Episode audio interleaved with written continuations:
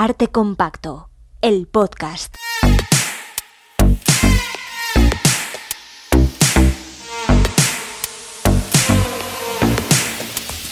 Con Juan Rasanz y Bernardo Pajares. Hola Juanra, ¿cómo estás? Hola, a ver, pues bueno, he estado mejor, no te voy a negar, he estado mejor. Ya me has visto tú desde el fin de semana rondar por la casa, ir de una esquina a otra, así un poco cabizbajo, leyendo, pensando mis cosas. Bueno, ha sido un fin de semana un poco intenso. Sí, fin de semana del orgullo gay, del orgullo LGTBIQ en Madrid. El Día Mundial fue el 28 de junio, el lunes. 28 siempre, con estos días yo dudo, pero era el 28 de sí. junio, sí. Y claro, es que ocurrió algo que nos ha dejado a todos, todas, todes, todos trastocados, tristes. Tristísimos, la verdad. Sí, sí, sí, la verdad es que sí. Y sobre todo pensativos y mm, porque se está hablando mucho del tema después, se está hablando mucho de, eh, de cuestiones que nos incumben a nosotros. Nosotros somos aquí arte compacto y solemos hablar de arte, pero somos más cosas tú y yo. Y en el capítulo de hoy mm, nos vais a permitir, oyentes, escuchantes, vosotros, vosotras, personas, que dediquemos una primera parte del capítulo a algo un poco más íntimo. Yo no sé tú, ver, porque realmente no lo hemos puesto en común, de verdad, antes de empezar a grabar. Yo quiero contar algunas cositas íntimas que, de las que me he acordado, en las que he estado pensando mucho al hilo de lo que ha pasado este fin de semana. Vamos a decir lo que ha pasado. Por porque eh, en España ha sido trending topic, las redes están llenas del hashtag justicia para Samuel, han matado unos, no sé cómo llamarles, han matado a un chico muy joven al grito de maricón de mierda en la calle, en la ciudad de Coruña, una ciudad en la que yo viví dos años y en la que dos años hace mucho tiempo y en la que yo no me planteaba que estas cosas pudieran pasar. Estamos muy tristes. Sí. Sí, ha matado a un chico, no, ha matado a Samuel Luiz, eh, de 24 años. Y efectivamente, eh, residente en La Coruña. Pero no es lo único que ha pasado últimamente. Es verdad que cada vez hay más agresiones hacia el colectivo LGTBI. Ver, no para de saltar noticias semana tras semana, mes tras mes, de agresiones, eh, de, sí, de- sobre todo agresiones físicas a personas homosexuales.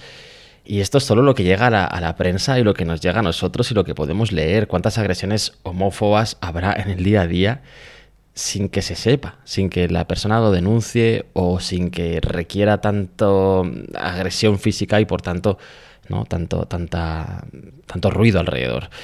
Realmente es horrible. Es, horrible lo que está pasando. Y sobre todo es que eh, últimamente están, están hablando mucho al hilo de este asesinato en tertulias, en tertulias de radio, de televisión. Bueno, yo la televisión, bueno, no la veo, pero sí que escucho las de radio. Y luego en Twitter pues me ponen extractos que yo no quiero ver, pero veo de lo que la gente opina en la televisión. Y realmente es que es tremendo escuchar opiniones de personas heterosexuales que no tienen ni puta idea de lo que va esto y que se creen que entienden mejor que nosotros qué es la homofobia y qué deja de ser la homofobia. Y claro, no, no puedo evitar eh, sentir, sentirme extraño, ¿no? Cuando por la mañana pongo la radio, pongo la cadena SER, que sabes tú que lo escucho yo cada mañana, a ver, y o estoy en el gimnasio y se están, siento que se está aireando públicamente mis miedos. Porque se está hablando de lo que es una agresión homófoba y lo que no, que no, que claro, que es que aunque llamasen maricón a este chaval, a lo mejor le mataron por otra cosa, no Bueno, por vamos- ser maricón. Vamos a contarlo. Eh, Claro. Parece ser que lo que ocurrió es que su amiga, una amiga con la que iba Samuel, eran como las 2 de la mañana, las 2 de la madrugada en Coruña, habían salido de fiesta él y su amiga y su amiga decidió hacer una videollamada a su novia. Se estaban, se estaban viendo y le enseñaron, giraron la cámara para enseñarle la calle por la que estaban pasando porque ellos habían estado allí hacía unos días juntos o algo parecido, para decirle por dónde, por dónde estaban pasando, sin más. Y enfocaron a unos chicos, a una pandilla de chicos que estaban pasando por allí. Y le dijeron a Samuel, no me grabes, maricón. Y Samuel ahí- explicó que no estaba grabándole, sino que era una videollamada y sin embargo, pues este chico que pasaba por allí dijo, y una mierda, te comes mi hostia. Y entonces... Y luego llamó a sus amigos, porque eran creo que solo dos, luego vinieron los demás. En fin, esto está sirviendo a estas tertulias para decir que no ha sido una agresión homófoba, sino que fue una agresión porque los chicos pensaron que él estaba grabando con el móvil. Claro. Cuando tú detectas a una víctima que es potencialmente inferior a ti, porque Bueno, tú, tú lo crees, vamos. ¿Por qué tú crees que es inferior a ti? Porque seguramente eh, le ven amanerado, le vieron con pluma, lo que sea. Sí. Dijeron, maricón de mierda, vamos a por él. Algo que si no nos ha ocurrido a todos, todos hemos sentido, todos, todas, todex, por favor, eh, hemos sentido en algún momento que nos podía pasar. Porque hemos detectado esas miradas, esos gestos, esas palabras, nos han gritado desde el otro lado de la acera cuando nos han visto caminar. Nos han dedicado esas, esas expresiones seguramente más de una vez. Claro, entonces tú lees eh, que la policía está diciendo que bueno, que hay que demostrar todavía que esto sea un delito de odio. Ellos están empeñados en demostrarlo o no, porque tiene implicación el hecho de que sea un delito de odio o no, según la ley española, implica cosas para el castigo, ¿no? Para la, sentencia. Eh, evidentemente ellos no están preocupados por si, es, si el colectivo LGTBI se, se, ha visto amenazado o no una vez más. Simplemente es una cuestión de, ¿no? delante del juez después, pues eh, poner las cosas como son. Pero claro, nosotros, y digo nosotros como colectivo, al que sí que pertenezco y me siento así, aunque no soy portavoz de nadie, pero de mí mismo y aquí estoy, eh, hemos sentido que se nos ha atacado, evidentemente. Y encima ahora se pone en duda que realmente fuese un ataque homófobo. No, no, claro, es que fue por el móvil, fue por el teléfono que estaba enfocando a este chaval. Bueno, pues ya está, llamaría maricón como se puede llamar a alguien subnormal. Bueno, es que tú imagínate que matan a una persona que va en silla de ruedas y le están gritando mientras le matan. Minusválido de mierda. Minusválido de mierda, te voy a matar. Y te. ¿Es un delito de odio o no? Claro. O negro de mierda a un negro, o lo que sea. Sí, lo... Evidentemente, el, el, el elemento que, des, que, que, hace que se provoque la agresividad en ese momento, la discusión, puede ser cualquier cosa. Pero cualquier cosa, desde no me mires, porque tú y yo lo conocemos, lo sabemos todos. Todos los que lo sufrimos lo sabemos. Puede ser un simplemente tú que miras maricón y ya está. Y entonces después dirían, ah, le ha matado porque le estaba mirando, ¿no? ¿O cómo va la cosa? Mm. Claro, es que, es que por favor, centrémonos. Es que muchos de nosotros, yo seguro, y muchos más, hemos escuchado antes el insulto que saber lo que éramos realmente. A mí me llamaron maricón antes de yo saber lo que era eso. Y antes de yo saber si me gustaba una cosa o la otra, o de tener algún tipo de gusto en general. Entonces, no podían saber que es maricón. Oye, perdona, no me toméis el pelo. Y sobre todo, no te metas a opinar sobre algo que no tienes ni puta idea porque nunca lo has vivido. Y es que además, da, en este caso, da igual que lo fuese o que no, que sí lo era. Mm. Pero da igual, ellos lo detectan como maricón. Bueno, claro. Sí. Ellos lo detectan como gay. Da igual relativa, porque encima lo era. O sea, están matando a un homosexual llamándole maricón de mierda. Es decir, que es que da igual relativo. Es, es gravísimo y además no es algo puntual. Sí, tú sabes que eh, Voy a poner un poquito personal. Tú sabes vale, que... Antes de que te pongas personal, vamos a decir que en este episodio estamos teniendo esta introducción porque es algo que nos toca mucho, nos estamos poniendo personales. Vamos a hablar también de los directos que hemos hecho en el Museo del Prado, en los que has participado, Juan Rasanz, y te doy las gracias, en Instagram y en Facebook eh, durante la Semana del Orgullo LGTB.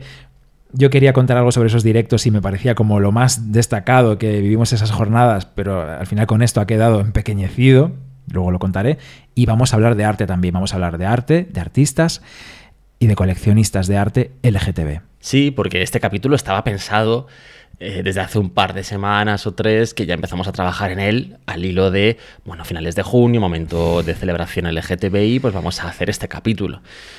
¿Qué pasa? Que claro, estamos trabajando sobre este tema y precisamente una de las cuestiones que, de las obras que yo quería hablar, eh, ver, eh, es sobre cómo afecta a los pequeños, a los jóvenes, a los adolescentes, el sentirse diferentes o el que la sociedad les haga sentir diferentes, sí. ¿no?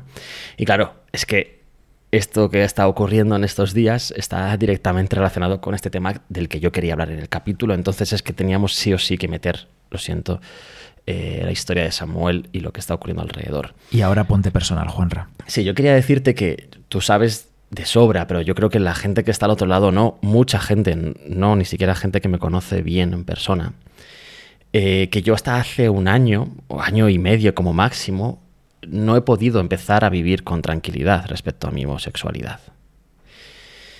Siempre había una parcela de mi cabeza que hacía saltar como un resorte y en momentos aleatorios, casi siempre, en, además en los felices, saltaban alarmas en mi cabeza, recordatorios muy crueles.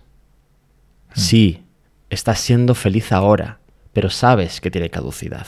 Tienes ese temita que todavía no has tratado con tal o con cual persona que te lo va a joder todo. Estás viviendo sobre una mentira. Estás viviendo una mentira.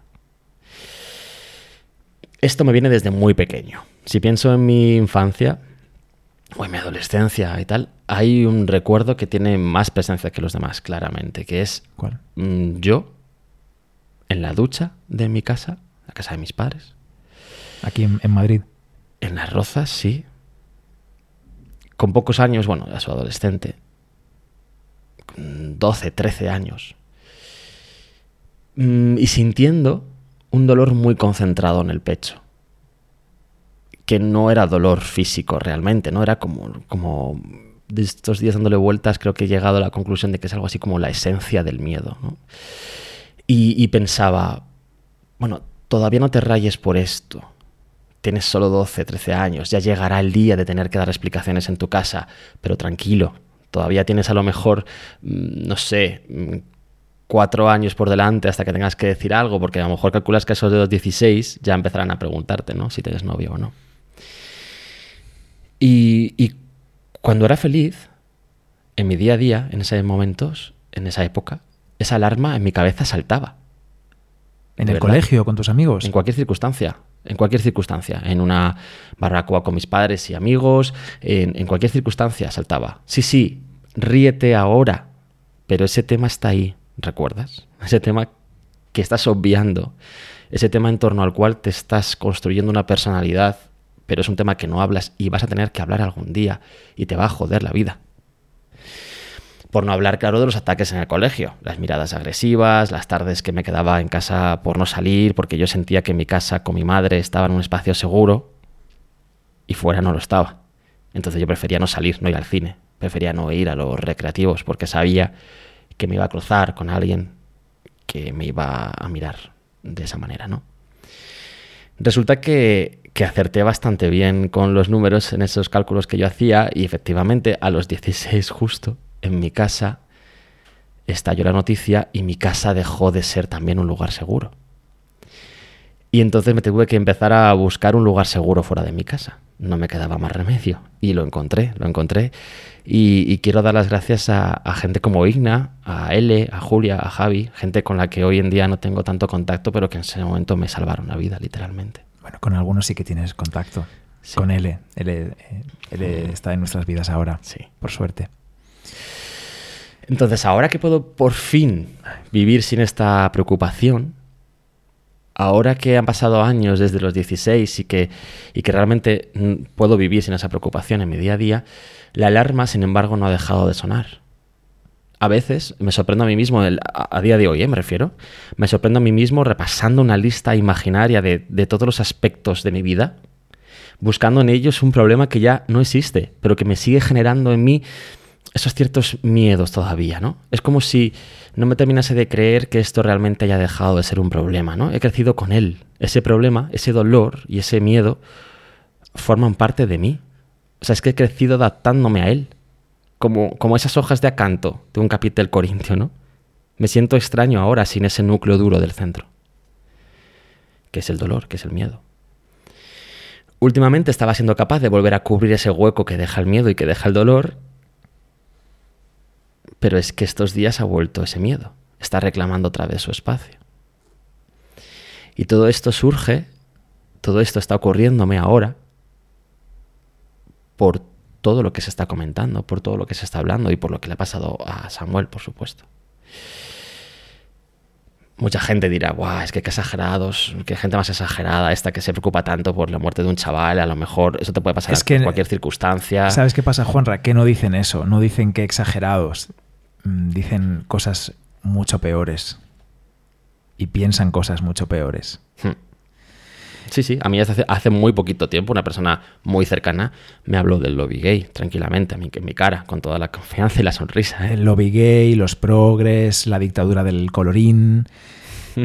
Yo venía a decir que hace unos días, entre el 28 de junio y, y el viernes, que fue pues día, vamos a ver, el día 2 de julio, hicimos esos directos de Instagram en el museo. Tú hiciste uno de ellos, hablaste del San Sebastián de Guido Reni, luego nos vas a hablar de él también hoy. Fuiste muy, muy sincero en ese directo, tuvo mucho éxito, pero en medio de todos los comentarios de agradecimiento y de felicitaciones, que también eh, yo traslado tanto a ti como a, a compañeras como Eva Martínez, restauradora, como a Ana Moreno, la coordinadora de educación del museo, en medio de esos comentarios de felicitación decía, también había comentarios con caras, emoticonos, vomitando, comentarios como penoso, lamentable, tremendo, gifs de gente vomitando, el Prado también con esta murga, no, por favor, por favor, bravo, una tontería más, pésimo, qué mal gusto. Y estos comentarios fueron antes de lo que pasó con Samuel. Claro. Tengo algunos más ¿eh? que, que, no me resisto a, a, leer. ¿Por qué ven arcoiris en lo más mínimo? Esto era en tu directo, ¿eh? Uh -huh. ¿Por qué ven arcoiris en lo más mínimo? ¿Por qué tiene que ser un orgullo LGTB? Estoy hasta el moño del orgullo, decía otra persona. Y continúa la locura gay en el Prado. Qué pena. Ay, soy la locura gay en el Prado, me encanta, me encantaría, realmente. Eh, mm, sí, eso es.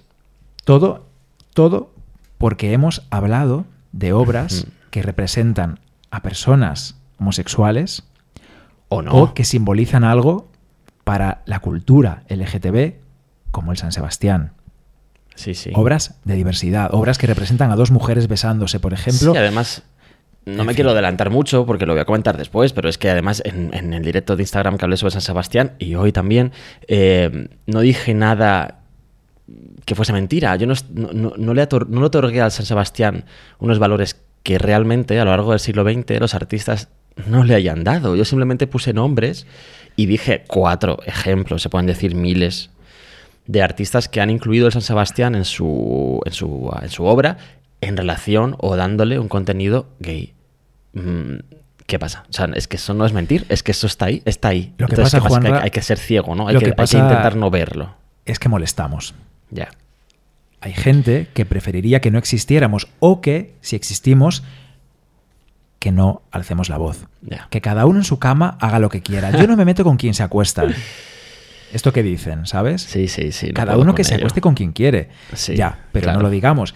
Podemos decir, qué bien, soy una mujer y tengo un marido y dos niños, tengo la parejita, qué bien, qué bien, soy un hombre y tengo una mujer que está buenísima, maravilla. Vamos a tener un bebé, oh, enhorabuena. Pero no podemos decir, somos dos chicas, somos dos mujeres y nos queremos. O soy trans, o soy un hombre y estoy con otro hombre. Y no se te ocurra besarte en público con alguien de tu mismo sexo. Ir de la porque mano. Eso, eso molesta tener a los pluma, niños. Tener pluma y vestido como te salga de los huevos. No, no puede ser. Es que las normas están para cumplirlas, por supuesto. Eso ofende. sí. Eso ofende. Estamos viendo estos días comentarios de gente que dice que le han llamado la atención por la calle personas heterosexuales por besarse con su pareja del mismo sexo. Sí, sí. Porque iban con sus niños. Uh -huh. Y es que eso los niños no lo pueden ver. No, no pueden ver. Claro. No se puede enseñar en los colegios que podemos amar a alguien de nuestro mismo sexo. No se puede enseñar. Vamos sí. a volver a la cueva. Bueno, y lo que tú decías antes, eh, enlazo con lo que decías al principio tú, que tú viviste en A Coruña durante dos años, hace 20 años, que nunca te planteaste que allí pudiese ocurrir nada de esto. Pero no. es que eh, atiende a lo siguiente. Estas personas que han matado a Samuel estaban naciendo cuando tú estabas en A Coruña. Estaban todavía empezando a vivir porque tienen 20 años. Pues hemos retrocedido.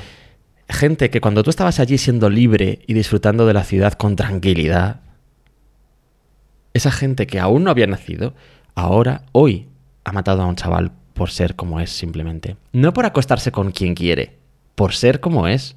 Porque él no estaba follándose a nadie en el paseo marítimo. Él estaba siendo él. Oye, hablemos bien, que nos escuchan niños. Bueno. Sí, estaba siendo él con su amiga. Sí, estaba Samuel estaba siendo él. Bueno. Y estamos todos con Samuel y nos da igual lo que digáis, nos da igual que digáis que no fue una agresión por su orientación sexual. Nos da igual. No vamos a permitir que sigáis haciéndonos esto. Y si te parece, con esta pedazo de introducción vamos a, a- a empezar a hablar... Un segundo, déjame saludar No, no. a Neka. Que nos Hombre, saluda ¿cómo no, vas a cómo no vamos a saludar a Neka? Neka, que estuvo en el Museo del Prado hace unos días, muy simpática. eh, le mandamos un abrazo. Y ya está, solo a Neka, sin más, ya está, ¿no? Que he tardado 20 segundos. Juanra, ¿cómo eres el borde del podcast? Oye, vamos ya un poquito a ser majos, ¿eh? Bueno, Que además tú no bajaste a saludarla porque estabas desmontando los grecos de Illescas. Que quería que eres yo- un amor y además guapísima y una persona preciosa. sí. Vale. Hola, Neca. ¿Qué tal? Oye, un abrazo. Lo siento, no pude bajar. Estaba trabajando con el greco y la pintura moderna. El greco y la pintura moderna, pero no, que dices... con el greco en Illescas. Pero Te sale mal intentar ser majo. Ahora no intentes arreglarlo, Pero sí, yo soy majo siempre. No pude bajar, lo siento. Bien sabe otra mucha gente que soy muy amable cada vez que puedo bajo a saludar a la gente que venís al Prado, que por cierto cada día sois más los que nos saludáis eh, estando allí en las salas y nos da muchísimo gusto y placer y además es que cada vez sois más los que os unís entre vosotros para ser colegas entre vosotros y, y estáis conectados a través de AT Compacto y eso a mí me encanta. Sí, unidos Hay que por arte hacer compacto. una fiesta, por favor, cuando se puedan hacer fiestas, una fiesta nocturna, todos los mm, after, Nos encantaría. afters, compactors, ¿Qué- juntos. a- Afters, after compacto. After, After compacto. Una fiesta nocturna. Ya Bueno, está. nocturno para mí es las 10 de la noche, también te digo. No, no, no. After compacto. Cuando se pueda, un after after dinner. compacto va a ser a las 12. Oye, tengo aquí una nota tuya que pone saludar a Adri y a Mori, novio y novia que nos escuchan siempre juntos. Novio y novia. Te lo digo. Pues hola, ¿qué tal? Lo tienes apuntado, pero luego. Bueno, venga, lee. Sí, pero oye, hace ya semanas, que meses, no sé, que me estoy leyendo un libro del que os quería... Ha caído el micrófono. Sí, claro. Te lo estaba colocando. Bueno, venga, sigue. Un tema del que os quería hablar yo, un libro del que os quería hablar yo, que es muy serio, a pesar de que Bernardo esté payasín, que es Confesiones de una máscara, de Mishima.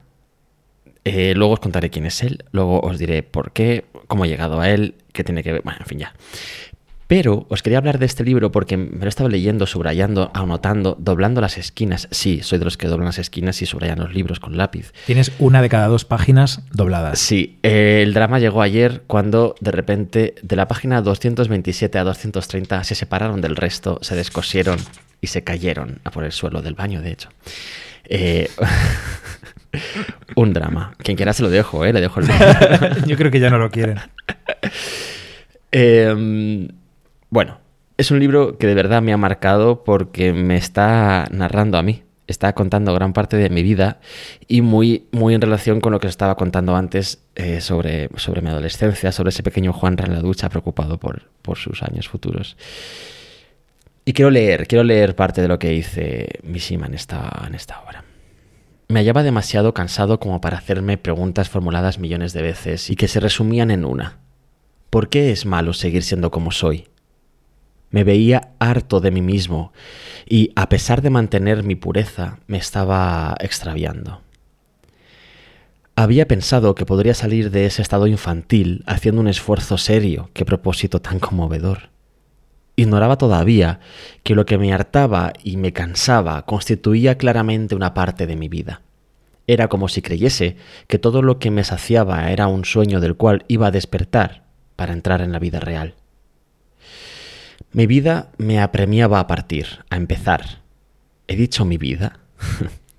Aun en el caso de que no fuera mi vida, había llegado el momento de empezar, de comenzar a arrastrar unos pies que ya me pesaban mucho. Así Ver termina el segundo capítulo de este libro en el que nos ha contado antes, algo que luego os comentaré, sobre cómo él, este adolescente de tan solo 9 o 10 años, ha descubierto su sexualidad, su orientación. Paso la página y en el capítulo 3, al inicio, dice lo siguiente. Todo el mundo dice que la vida es un teatro, pero no creo que tal idea obsesione a mucha gente, al menos no desde finales de la infancia y en el grado en el que me obsesionaba a mí. Era una convicción firme, pero al mismo tiempo diluida por una inexperiencia que en mí era realmente candorosa.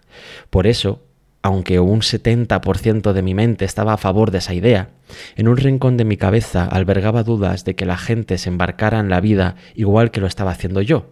Pensaba con optimismo que cuando acabara la función del teatro, el telón simplemente bajaría.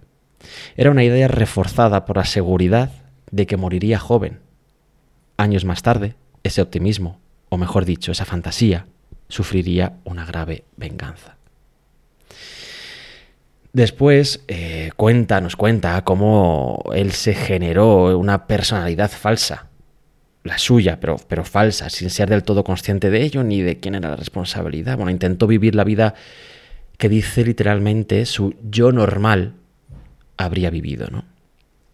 Con eso también nos identificamos mucho, ¿eh? con el yo normal para que no me detecten, Por supuesto. para integrarme en ese grupo, Mira, para no ser visto como la persona que no encaja, como el raro, como el arco iris. me hice un experto en convencerme a mí mismo de que eso era precisamente el apetito carnal, y acabé siendo el maestro de un autoengaño que me llevó a concluir que yo era realmente un libertino. Adopté, en consecuencia, los aires de un adulto, de un hombre de mundo, y con mis gestos y ademanes pretendía dar la impresión de estar cansado de las mujeres. Fue así como por primera vez empecé a obsesionarme con la idea del beso. En realidad, el acto llamado beso no era más que ese símbolo de algo en donde mi espíritu buscaba refugio. Ahora puedo decirlo así, pero en aquellos tiempos creía erróneamente que ese deseo era carnal, por lo cual tuve que entregarme a vestir mi yo de un complejo disfraz. La sensación de, culpabilidad inconsciente que tenía de estar falseando mi naturaleza me empujó de forma persistente a interpretar un papel conscientemente fingido. Aun considerando desde otro punto de vista, me pregunto, ¿puede una persona llegar a falsear de forma tan absoluta su naturaleza, aunque no sea más que un instante? Y eso es lo que hacemos durante muchísimo tiempo, falsear nuestra naturaleza. Dice, ya termino. El momento en que iba a bajarse el telón ya no estaba muy lejos, lo cual me permitía interpretar con mayor diligencia, si cabe, mi papel de máscara. Pero, por otro lado, me decía, mañana salgo, sí, mañana salgo. Y sin embargo, demoraba un día tras otro, a lo largo de los años, el viaje de mi vida, sin ningún indicio de cuándo iba a partir. No eran precisamente esos años mi única época feliz. Hasta la idea de mi propia muerte me hacía estremecer con un placer desconocido. Y bueno, ah, venga, va, si me dejas voy a terminar con otra cosa, Venga. que es muy bonita y muy cortita. Eh, dice en la página 187 de esta edición mía. Bueno, él se obliga a besar a una mujer, porque estaba convencido de que con, con el beso a esa mujer, con ello, haría despertar suyo normal. Ujú. Y dice, yo tenía, sin embargo, la esperanza de que en cualquier momento iba a suceder algo, la esperanza de que cuando la besara aparecería mi normalidad, mi amor, sin falsedades. La máquina avanzaba con ímpetu, nadie podía detenerla. Cubrí sus labios con los míos, pasó un segundo, no sentí la más leve sensación de placer, pasaron dos segundos, yo seguía igual. Pasaron tres segundos y comprendí todo. Es una maravilla. Tu edición es la de Alianza, que lo estoy viendo, por si alguien quiere buscarla. Comprender todo. Esa es la clave, comprender todo. Es que sin comprender todo no podemos hablar de todo en esta nuestra época de opinar constantemente. Y es así, llega un día en el que de repente lo comprendes todo, no puedes hacer nada por cambiar. Eres así, no puedes cambiarlo. Da igual los besos que te des, da igual la- la- la- lo, lo que intentes, da lo mismo, tú eres así. Eliges si vivir con o sin máscara. Al menos nosotros hemos podido hacer eso. Sin máscara siempre. Lo eliges y pa'lante. Tu nueva vida puede empezar el día que lo comprendes. Lo anterior irá contigo para siempre, como te decía antes, dejando su hueco si lo consigues eliminar, ocupándolo con algo, con otra cosa. Como un, ya sabes, como un punto negro. Como un punto negro asqueroso en la piel, que cuando lo quitas deja el hueco, preparadísimo, listo, para volver a rellenarse de mierda, ¿no? Pues algo así. Es ese dolor, es esa, es ese- esa mierda con la que creces. Bueno, pero vamos a ser... Sí. Yo quiero ser optimista. Ha habido muchas concentraciones estos días en Madrid. Sí. Me, mira Juanra con cara de me estás pisando. Sí, es que quería seguir, no te Bueno, es que has no- hablado no mucho quería acabar ya en este No, sí, podcast, Sí, claro, no porque yo no quería acabar mi parte tan dramática. Ah, vale, pues venga, vamos a poner la nota positiva, que por quería favor. decir y esto va a parecer aún más dramático, pero no, de verdad. Señores, señoras, señores, la vida termina. La vida termina. O sea, es que la muerte forma parte de la vida todo va a terminar y no sabemos cuándo. Quizá un día sales de fiesta como algo que es un acto para ti, un acto reflejo cotidiano. A lo mejor sales hasta sin ganas, vete tú a saber, sin trascendencia para ti. Y alguien decide que te quiere quitar la vida porque eres homosexual. Pero también puede pasar sin más, un atropello, un ataque al corazón, un COVID-19, un cáncer, cualquier cosa. Nos morimos. No somos tan importantes, ninguno lo somos. Moriremos y por lo demás la vida seguirá sin nosotros. Por tanto, de verdad creo que no merece la pena vivir con miedo. No merece la pena vivir arrinconado, armarizado, sin ser lo que uno es. Tenemos derecho a vivir. Ejerzamos ese derecho. No pidamos permiso, no pidamos respeto. Lo tenemos que tener, partimos de ese respeto. Somos seres humanos, son derechos humanos. que estamos hablando de política? Son derechos humanos. Si tú no defiendes los derechos humanos, directamente es que no deberías ni poder jugar a la política. Y por supuesto, que nadie nos diga cómo debemos sentirnos ante un ataque como este. Ellos no saben lo que hemos pasado cada uno de Por supuesto que no. Quitémonos la máscara. Ya está, hasta aquí la máscara.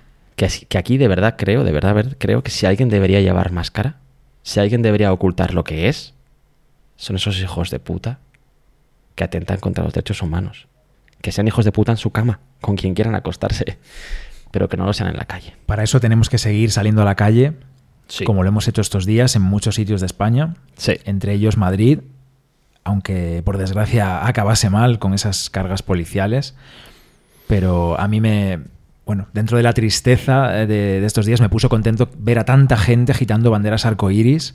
Hmm. Nosotros las tenemos aquí ahora encima de la mesa, apoyando a Samuel.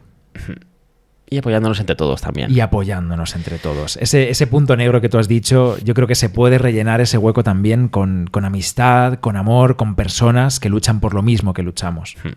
Absolutamente. Bueno, oye, cerramos este primer capítulo si quieres, Dramatic Queen. Dramatic Queen. Dramatic Queen. Pues cerrámoslo. Pum, capítulo cerrado. Venga. Y yo creo que tú nos quieres hablar. Ese es el libro de Bernardo poniéndose sobre el mármol. ¿Nos quieres hablar de cositas interesantes? ¿Nos quieres hablar de una mujer? Os quiero hablar de una mujer que todos conocéis.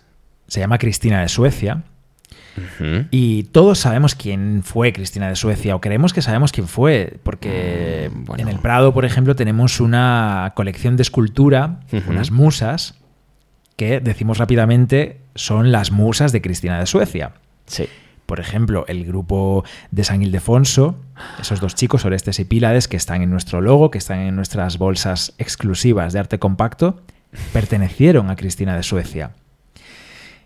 Y luego llegaron al Prado más tarde, pero antes fueron de Cristina de Suecia, de esa reina. Pero realmente sabemos muy poco de ella. O quizá deberíamos decir de ella. Que yo desde que nos enseñaron nuestros amigos en el último directo, que si es singular se dice ella, cuando alguien tiene una identidad sexual que no encaja en, el, en lo binario, pues podemos decir ella, está bien. Y bueno, puede estar bien, estar bien, no creo que está bien para la persona. Pero nos parece perfecta a. Sí, la RAE, pues la RAE que diga lo que quiera. La RAE nos come el rabo. Oye, vale ya. Eh, ¿Por qué hablo de Cristina de Suecia? Porque además de que fue un personaje interesantísimo. Un amante de las artes, de la cultura, que hablaba no sé cuantísimos idiomas. Vamos, yo hablo tres o cuatro, regulinchi. Ella hablaba mogollón. Bueno, regulinchi no, tú eres multilingüe, dominatrix. o sea, tú sabes muchísimo. Yo hablo, mira, eh, gallego es mi lengua nativa. Gallego, castellano. El castellano lo hablas impecablemente, vamos, mejor que yo. Por eh, supuesto. soy filólogo inglés. Madre mía. Y luego me peleo con el francés porque he estudiado varios años de francés y me gusta mucho, pero lo entiendo, pero lo hablo bastante regular. Y hablo catalán. Yo parlo catalán. Bueno, es Seguro que he dicho fatal, pero bueno. M'agrada molt parlar catalán. Es que, ¿cómo, ¿qué, qué te falta? Bueno, y el portugués me defiendo porque se parece mucho al gallego, entonces pues tengo mucho morro, como todos los gallegos, si me estáis escuchando, lo sabéis. El portugués lo entiendo y yo echándole morro y poniendo así como acento y musicalidad, Falo un poco portugués. Pero no, en realidad no. ¿Qué te falta a ti? No, pero Cristina, todo, eres maravilloso. pero Cristina. Es mío, es mío. Cristina era la leche. Era inteligentísima. Y resulta que la he redescubierto buscando información sobre ella. No sé cómo, un día eh, leí que ella, en una etapa de su vida, se había identificado como hombre. Y pensé, qué interesante, ¿no? Y gracias a una búsqueda más fina, descubrí un podcast que os recomiendo ya, un podcast australiano que se llama Queer as Fact. Maravilloso. En el que en cada capítulo hablan de un personaje LGTB. Se llama, la descripción del podcast es Queer History Podcast Covering Content from Around the World and Throughout Time. Queer as Fact. Y lo hacen unas personas australianas que tienen estudios, además de en arte, en estudios del mundo antiguo, en latín, en estudios de museos. Bueno, De es que son la leche. eh, sí. Eso es. En, eh, por ejemplo, Alice, que es la que cuenta en el capítulo que dedican a Cristina de Suecia. Alice tiene su tesis dedicada a la representación de lo queer en museos. Bueno, qué maravilla. Está también Eli, que tiene bueno, pues un, un grado en, en arte, en estudios en Grecia y en Safo en concreto. Irene, que bueno, además eh, algunos de ellos pues tampoco encajan en los en, en el binarismo, en los Sí, en los yo si lo digo mal, lo siento. En, en hombre y mujer, pues se identifican como them, algunos de ellos. En Oye, fin, pero gente que, que sabe de lo que habla ellas. y habla de ello con propiedad. Hagamos un crossover, se dice crossover. Un crossover, claro. Un featuring. Un featuring. Pero qué maravilla. El caso es que ellos dedican un capítulo que yo he escuchado con mucha atención y, y he tomado apuntes, además de leer sobre Cristina de Suecia en otras fuentes, eh, y lo dedican a hablar de cómo ella se identificaba durante su vida y también un poco de sus avatares políticos que yo voy a pasar por encima porque no soy experto en esto, ya sabéis que yo no soy historiador, Anda, pero, pero me gusta muchísimo la historia. En fin, ¿qué pasó con Cristina de Suecia? Ella nació el 8 de diciembre de 1626, pero igual ya desde que nació, desde que era bebé, tendríamos que decir ella, porque en realidad cuando nació pensaron que era un niño. Ajá. Lo primero que le dijeron a sus padres, que eran Gustavo II Adolfo de Suecia y María Leonor de Brandeburgo, es por la noche, esa noche del 8 de diciembre de 1626, es que habían tenido un niño. Ajá. Y no fue hasta la mañana siguiente cuando le dijeron, ah, no, que es una niña. No habéis tenido una Cristina, una heredera. Porque habían tenido eh, abortos, habían tenido bebés que habían nacido muertos y era la primera descendencia que tenían y la única. Esto lo escribió ella misma en su autobiografía.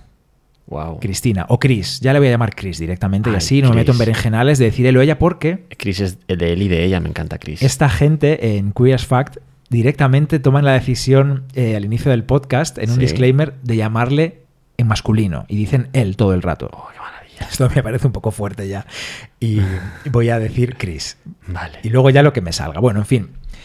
¿Qué pasó? Pues quizá, ella, ella lo cuenta en su autobiografía, como decimos, eh, estaba cubierta de un velo de líquido, de líquido amniótico, puede ser también que tenía mucho pelo y, en fin, también barajan la posibilidad, claro, hablamos de hace muchos siglos, del siglo XVII, de que fuese intersexual. Claro. Y de que tuviesen que hacer una operación y decidir asignarle el sexo femenino. Claro, eso es justo lo que estaba pensando yo. Digo, mm, También puede ser. El caso es que sus padres estuvieron encantados, aunque pensaban que, que iba a ser un niño, de que fuera una niña y por fin tener una heredera. También por suerte, sus padres, su padre, eh, el rey Gustavo, Gustavo Adolfo, había cambiado a tiempo los documentos pertinentes para que Chris pudiese reinar siendo mujer. El título oficial siguió siendo king, siguió siendo rey. Entonces se dirigían a ella como rey de Suecia, como king of Sweden, también a veces como reina, pero en realidad queen, reina, era la mujer del rey. Ya, sí, sí. Entonces eh, ella era king El of cargo Sweden. es king. Exacto. Oye, ¿y en España ahora mismo se ha cambiado ya la ley para que sea Leonor la reina? Va a ser reina, si llega al tema, porque, porque no hay hijo varón y no va a tener más hijos, entonces no hay, no hay duda. No hay, porque si no hay niño, entonces es la mayor. Pero no sé si se ha llegado a cambiar la ley, no estoy seguro de esto. No lo sé. Bueno, El caso es que eh, Gustavo II Adolfo se aseguró de que su hija, hije, reinase. Y oye, ¿cómo sería maravilla? Perdona. ¿Cómo se sería Te- te maravilla? estoy dejando volado, eh, con que el la- tema. Que la, que la infanta Sofía diga de mañana soy lesbiana. Ay, qué maravilla sería eso, eso es Pues, una eh, fantasía. sería increíble. Sería monárquico yo a partir de ese momento. o sea, tal cual. Que a nosotros nos parece todo bien. Ah, yo sí, que yo sea soy lo que quiera. ella. Apolítico. Apolítico hasta que me coja algún partido político. Me encantaría ser político. No quieres eso, Juanra. Ay, me encanta. Nosotros eh, hacemos lo que tenemos que hacer desde aquí. Gustavo Adolfo también quería cubrirse las espaldas porque él pensaba, quizá estamos en la guerra de los 30 años, quizá yo muera pronto y quiero dejarlo todo bien, con papeles, como diría mi madre, en los papeles. Estamos en que- el año 15 de la, que reina de, Chris- de la, de la guerra de 30 años. Aún quedan 15 más, ¿no? Decía. Por ahí, sí. Eh, pues eh, eso es lo que pasó. Gustavo Adolfo murió en la guerra cuando Chris tenía 5 o 6 años, así que iba a ser la heredera, ella iba a reinar. Y desde pequeña, eh, ell- ella dedicó mucho tiempo a estudiar. Le encantaban también las actividades que se entendían en la época y ahora también, como cosas de hombres. Los deportes, por ejemplo, le encantaba. Le encantaba la filosofía. De hecho, tuvo una relación, un- una relación. Bueno, hubo rumores de todo tipo, ¿eh? pero con Descartes. Invitó a Descartes a la corte, al filósofo René Descartes. Descartes, René Descartes. De sí misma, ella decía que era un prejuicio ineradicable contra todo lo que a las mujeres les gusta hacer o comentar. Escribió, era bastante incapaz, tanto en las palabras como en las ocupaciones de las mujeres, y no veía la posibilidad de mejorar en este aspecto. ¿Qué te parece? Maravilla. Es, es- ella era muy clara desde siempre. Desde siempre. Siempre le gustaron las artes, la cultura. Desde muy pronto los rumores en la corte decían que tenía relaciones tanto con hombres como con mujeres y desde muy pronto empezó a coleccionar arte. A veces, pues por saqueos, claro. Por bueno, el saqueo de Praga, por ejemplo, cuando eh, estaban en guerra eh, y ella pudo mandar, pidió que saqueasen eh, un lugar en el que había obras maravillosas, por ejemplo, unos clavos del Arca de Noé, y ella pidió que se lo llevasen todo a Estocolmo. Madre mía. qué- Los cuadros, las colecciones de vidrio y los clavos del Arca de Noé y hasta un león vivo, me parece. Esos clavos tienen que estar oxidados al máximo, ¿no? Y todo, todo el el agua y los Ella los quería. milenios después. Y luego va a ir- vamos a ir a Roma. Eso, como en te la parte cortes con ese clavo, vamos, te coges todo. el tétanos. Todas las enfermedades. la vacuna del posibles. tétanos. Bueno, en fin. eh, desde muy joven también quisieron vincularla con su primo, que era casi como un hermano para ella. Carl Gustav. O Carl Gustav, no sé, Carlos Gustavo, vamos, Carlos Gustavo. Que de hecho se habían criado juntos, porque eh, después de la muerte del padre de Chris, ella se llevó fatal con su madre. De hecho, ella escribió que, me estoy diciendo de hecho muchísimas veces, perdón, perdón. Ella escribió que su madre la había intentado matar, que la había tirado desde muy pequeña, desde bebé, y que, bueno, en fin, con su madre mal. Juego de Entonces, tronos total. a- sí, a su madre que tenía Juego de Tronos, que la estamos viendo ahora porque Juanra no había visto Juego de Tronos, ¿cómo os quedáis? No, no, calla, calla, no digas esto. Es que ¿para qué lo dices? Ahora van a hacer. No, esto se puede mm, decir, me, van a contar cosas por mensaje, seguro. no, le hagáis spoilers, que El no ha visto una muerte haga- todavía. El que me haga, el que me haga, no, el que me haga un solo spoiler, mm, le corto lo que sea que pueda cortarle, de verdad, ¿eh? Dejadme, Unfollow y block. dejadme vivir a gusto. ¿Para qué dices nada? Estamos Hostia. por la segunda temporada todavía. Bueno, a su madre la apartaron, decía, de la educación de Chris porque, bueno, se llevaban mal, parece que también tenía ciertos eh, problemas Sí, mentales. equilibrios, sí. y la crió con Carl Gustav, su tía. Entonces, era una- relación casi incestuosa, pero se llevaban muy bien. Mm, ¿Tenían relaciones sexuales? No lo sabemos. Pero era el que sonaba para casarse con ella y que juntos reinasen y diesen un heredero a la corona de Suecia. Él estaba enamoradísimo de ella. Ella le daba largas, le decía, ¿por qué no te vas a la guerra un poquito más? Espérate. A ver si con un poquito de suerte no vuelves, ¿eh, guapete?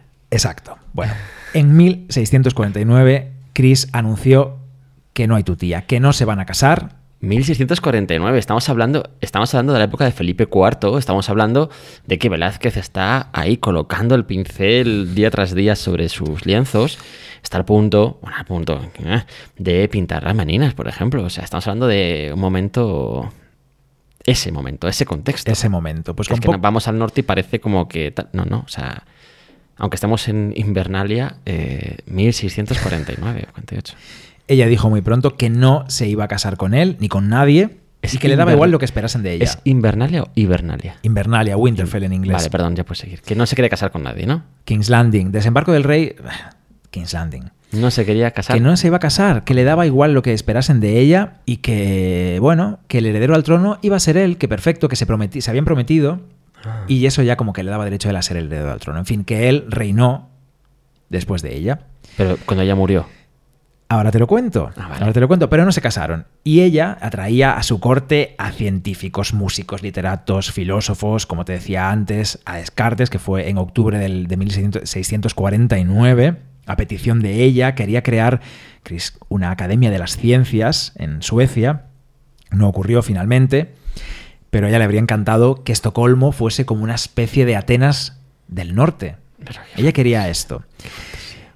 El cargo de soberana de Suecia lo asumió a los 18 años, así de pronto, pero fue coronada más tarde, en octubre de 1650. Soberana, rey. Te voy a leer un fragmento de lo que escribió un amigo suyo, el padre Mannerschild, sobre ella en una carta. Venga.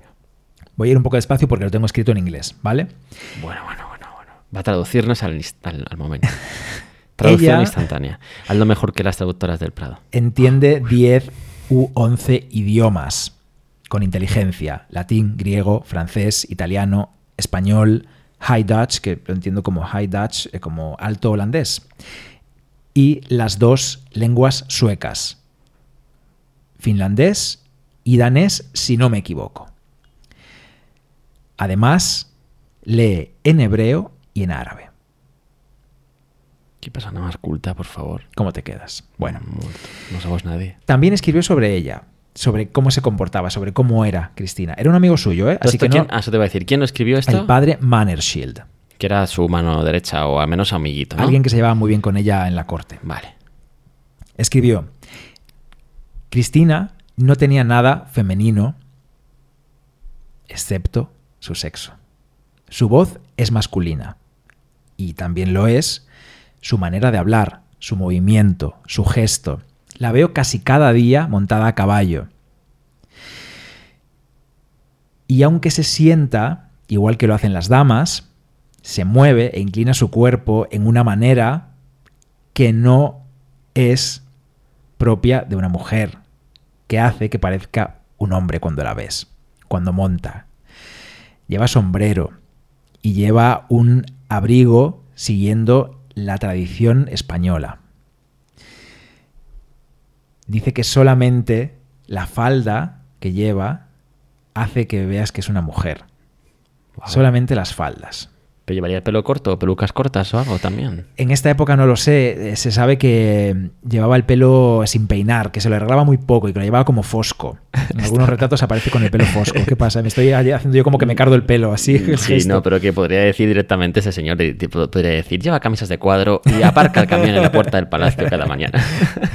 Mm, Si estuviésemos en el siglo XX o en el XXI, pues igual sí, aunque sería Con horroroso todo el respeto eso, hacia pero- las lesbianas, por supuesto, ¿eh? Sí, Faltaría más. lo bueno es que no lo dice como algo malo, simplemente la está describiendo. Sí. Solamente la está describiendo. Muy bien, oye, es súper interesante, qué fuerte, qué personaje. Sí, y de hecho se ha escrito mucho, digo, de hecho todo el rato, todo el rato, perdón, perdón, se ha escrito mucho sobre Cristina de Suecia, claro, no desde esta perspectiva de género, pero nunca se ha podido obviar que era una mujer muy masculina, que su voz era grave, porque esto se escribió en la época. Entonces, cuando se Claro. citan escritos del siglo XVII, Que sí, estos que son, son los escritos. son fuentes primarias, no, no estamos hablando de que mm, Vasari decía no sé qué, sino que es que realmente Exacto, de... Vasari podía inventarse muchas cosas. Bueno, bueno. es- esta es, esta era Chris. ¿Y, qué- y qué, qué relación tiene directamente con la colección del Prado? ¿Qué pasa ahí? ¿O todavía tampoco? Todavía no te adelantes tanto. Voy a hablar de sus relaciones Bernardo, ahora, ¿a dónde ¿vale? quieres llevarnos? Venga. Ella tuvo relaciones, como decíamos, con hombres y con mujeres. La más conocida, su relación amorosa más famosa, fue con una mujer, con Eve Spar. Eve Spar era una de sus damas de compañía. Hacía de Venus en un ballet, en esos que le gustaban a Chris, en un ballet en la corte. Así que era dama de compañía y podemos decir también actriz, bailarina. Era noble, además era la condesa Eve Spar. Si lo buscáis es Eve con B, E, B, B, E, E, B, B, E. El apellido es. A ver, S, Bernardo, ¿qué estás haciendo? A, W, R, E. ¿Pero qué es esto? Y Cristina la llamaba Belle. Ay, qué bonito. Belle. Incluso después de que Eve Spar se casase, porque se casó con un hombre. Los rumores sobre ellas dos fueron tremendos, tremendos, también después de que ella se casase con un hombre. Pero la siguió durante mucho tiempo a Cristina. Compartieron cama. No sabemos qué pasaba en esa cama, pero sí se sabe que compartieron cama. Los rumores mm, llegaron hasta- a todas partes. El cuñado de Eve, Bell Spar, eh, escribió sobre estos rumores y escribió sobre lo que, lo que le sorprendía que a su hermano no le importase que esta mujer, que su mujer viajase con Claro. Cristina y que durmiesen juntas porque estaba en boca de todos. Me estoy imaginando así ellas. como Isabel Pantoja y María del Monte, pero rubias, claro. Pues amigas, amigas, amigas. Cartas de Chris a Eva hubo durante mucho tiempo, aunque la, la relación terminase, que terminó. Tenemos una carta, por ejemplo, de 1657 en la que le dice, Chris a Eva, hace ahora 12 años que tuve la fortuna de ser amada por ti. Solo cuando mi vida termine dejaré de amarte. Te envío mil besos y te aseguro que te quiero desde el fondo de mi corazón. Pero qué bonito. En otra carta le decía, estoy condenada para siempre a amarte y adorarte. A mí esto me suena a que eran un poco más que amigas, Qué precioso, por favor. la verdad. Sí, bueno, sin etiquetas, pues bien, pues tenían una relación preciosa y muy fuerte. Lo que fuera, lo que Qué fuera. bonito, Sí. qué bien. Mm, ¿Era algo lésbico? ¿Era Cristina? No lo sabemos. Mm. ¿Era bisexual? ¿Era intersexual? ¿Era trans? Es difícil aplicarle términos de hoy a algo que ocurrió en el siglo XVII. Pero lo que está claro es que no era algo binario. Claro, sí, a ver, yo creo que los términos de este tipo hoy en día intentan poner nombre a realidades que nos rodean y que identificamos y que a lo mejor no se identificaban tan fácilmente hace ni siquiera 10 años, ¿sabes? Pero ahora son términos que son necesarios porque es porque hay gente que se siente distinta al de al lado y quiere ser denominado de alguna forma. Em, pero claro, en esa época, en el siglo XVII, pues no, no es igual, no es lo mismo y desde luego, desde nuestros ojos, hablar del siglo XVII en esos términos es difícil, sabemos que no se debe. Pero bueno, para entendernos, pues también podemos ¿no? Eh, hacer suposiciones. y Sobre todo, que- podemos no obviarlo. Y no decir, era una mujer, era una reina que no quiso casarse, ya está. Claro, y esto, Bueno, son yo- tiempos de hablar, me, me- claro. me preocupa una cosa y es que yo toda esta historia no tenía ni idea y, y en, el, que- en el Prado hay textos y cartelas que hablan de esta mujer. Por eso te decía que realmente no Este la hombre. conocemos. Bueno, hay una peli de 1933 que se llama Queen Christina en inglés, Ah. en la que Greta Garbo y Elizabeth Young hacen No. de Cristina y de Eve Spar. Tenemos por- que verla. Pero ¿por qué no la hemos visto esa Ya. película? ¿Cómo Pues se llama? que dicho? verla. Queen Cristina. Pero qué fantasía. Tenemos que verla. Y, en esa película se sabe. En esa película ¡Ah! se manda- besan. Hay mandanga. No sé hasta dónde llega porque no la hemos visto, porque he descubierto que existía ahora. Incul- incul- Culto soy, hombre. Pero queremos verla. Pero vamos, venga, vamos a apagar esto ya y vamos a poner la película. Bueno, déjame que siga porque quiero continuar avanzando para llegar a las esculturas. Eh, Cristina odiaba la idea de casarse, ya lo hemos dicho, odiaba la idea de estar embarazada, decía que no podía soportar la idea de ser usada por un hombre como un campesino que usa sus campos. Ella no quería nada de esto. En 1651 anuncia al Parlamento su intención de abdicar, intentan convencerla de que no, de que se quede, pero finalmente deja el trono y deja la corona en 1654. Tenía menos de 30 años, 27, 28 años, pero mantiene el título de King hasta su muerte. Y un sueldo también que le vino muy bien. Esto es muy interesante. Ella se despidió del nuevo rey, de Carlos Gustavo, De su prometido. Carlos X Gustavo, que era su prometido, Le dijo, ahí te quedas. y se largó a Amberes. Vamos, que no se le veía ni el humo de la velocidad que llevaba en el camino hacia Amberes. Pero no se marchó de cualquier manera. Dejó Suecia vestida de hombre y con el nombre que ella mismo se puso de Count Christoph von Dona. El conde Christoph von Dona. Pero bueno. Así.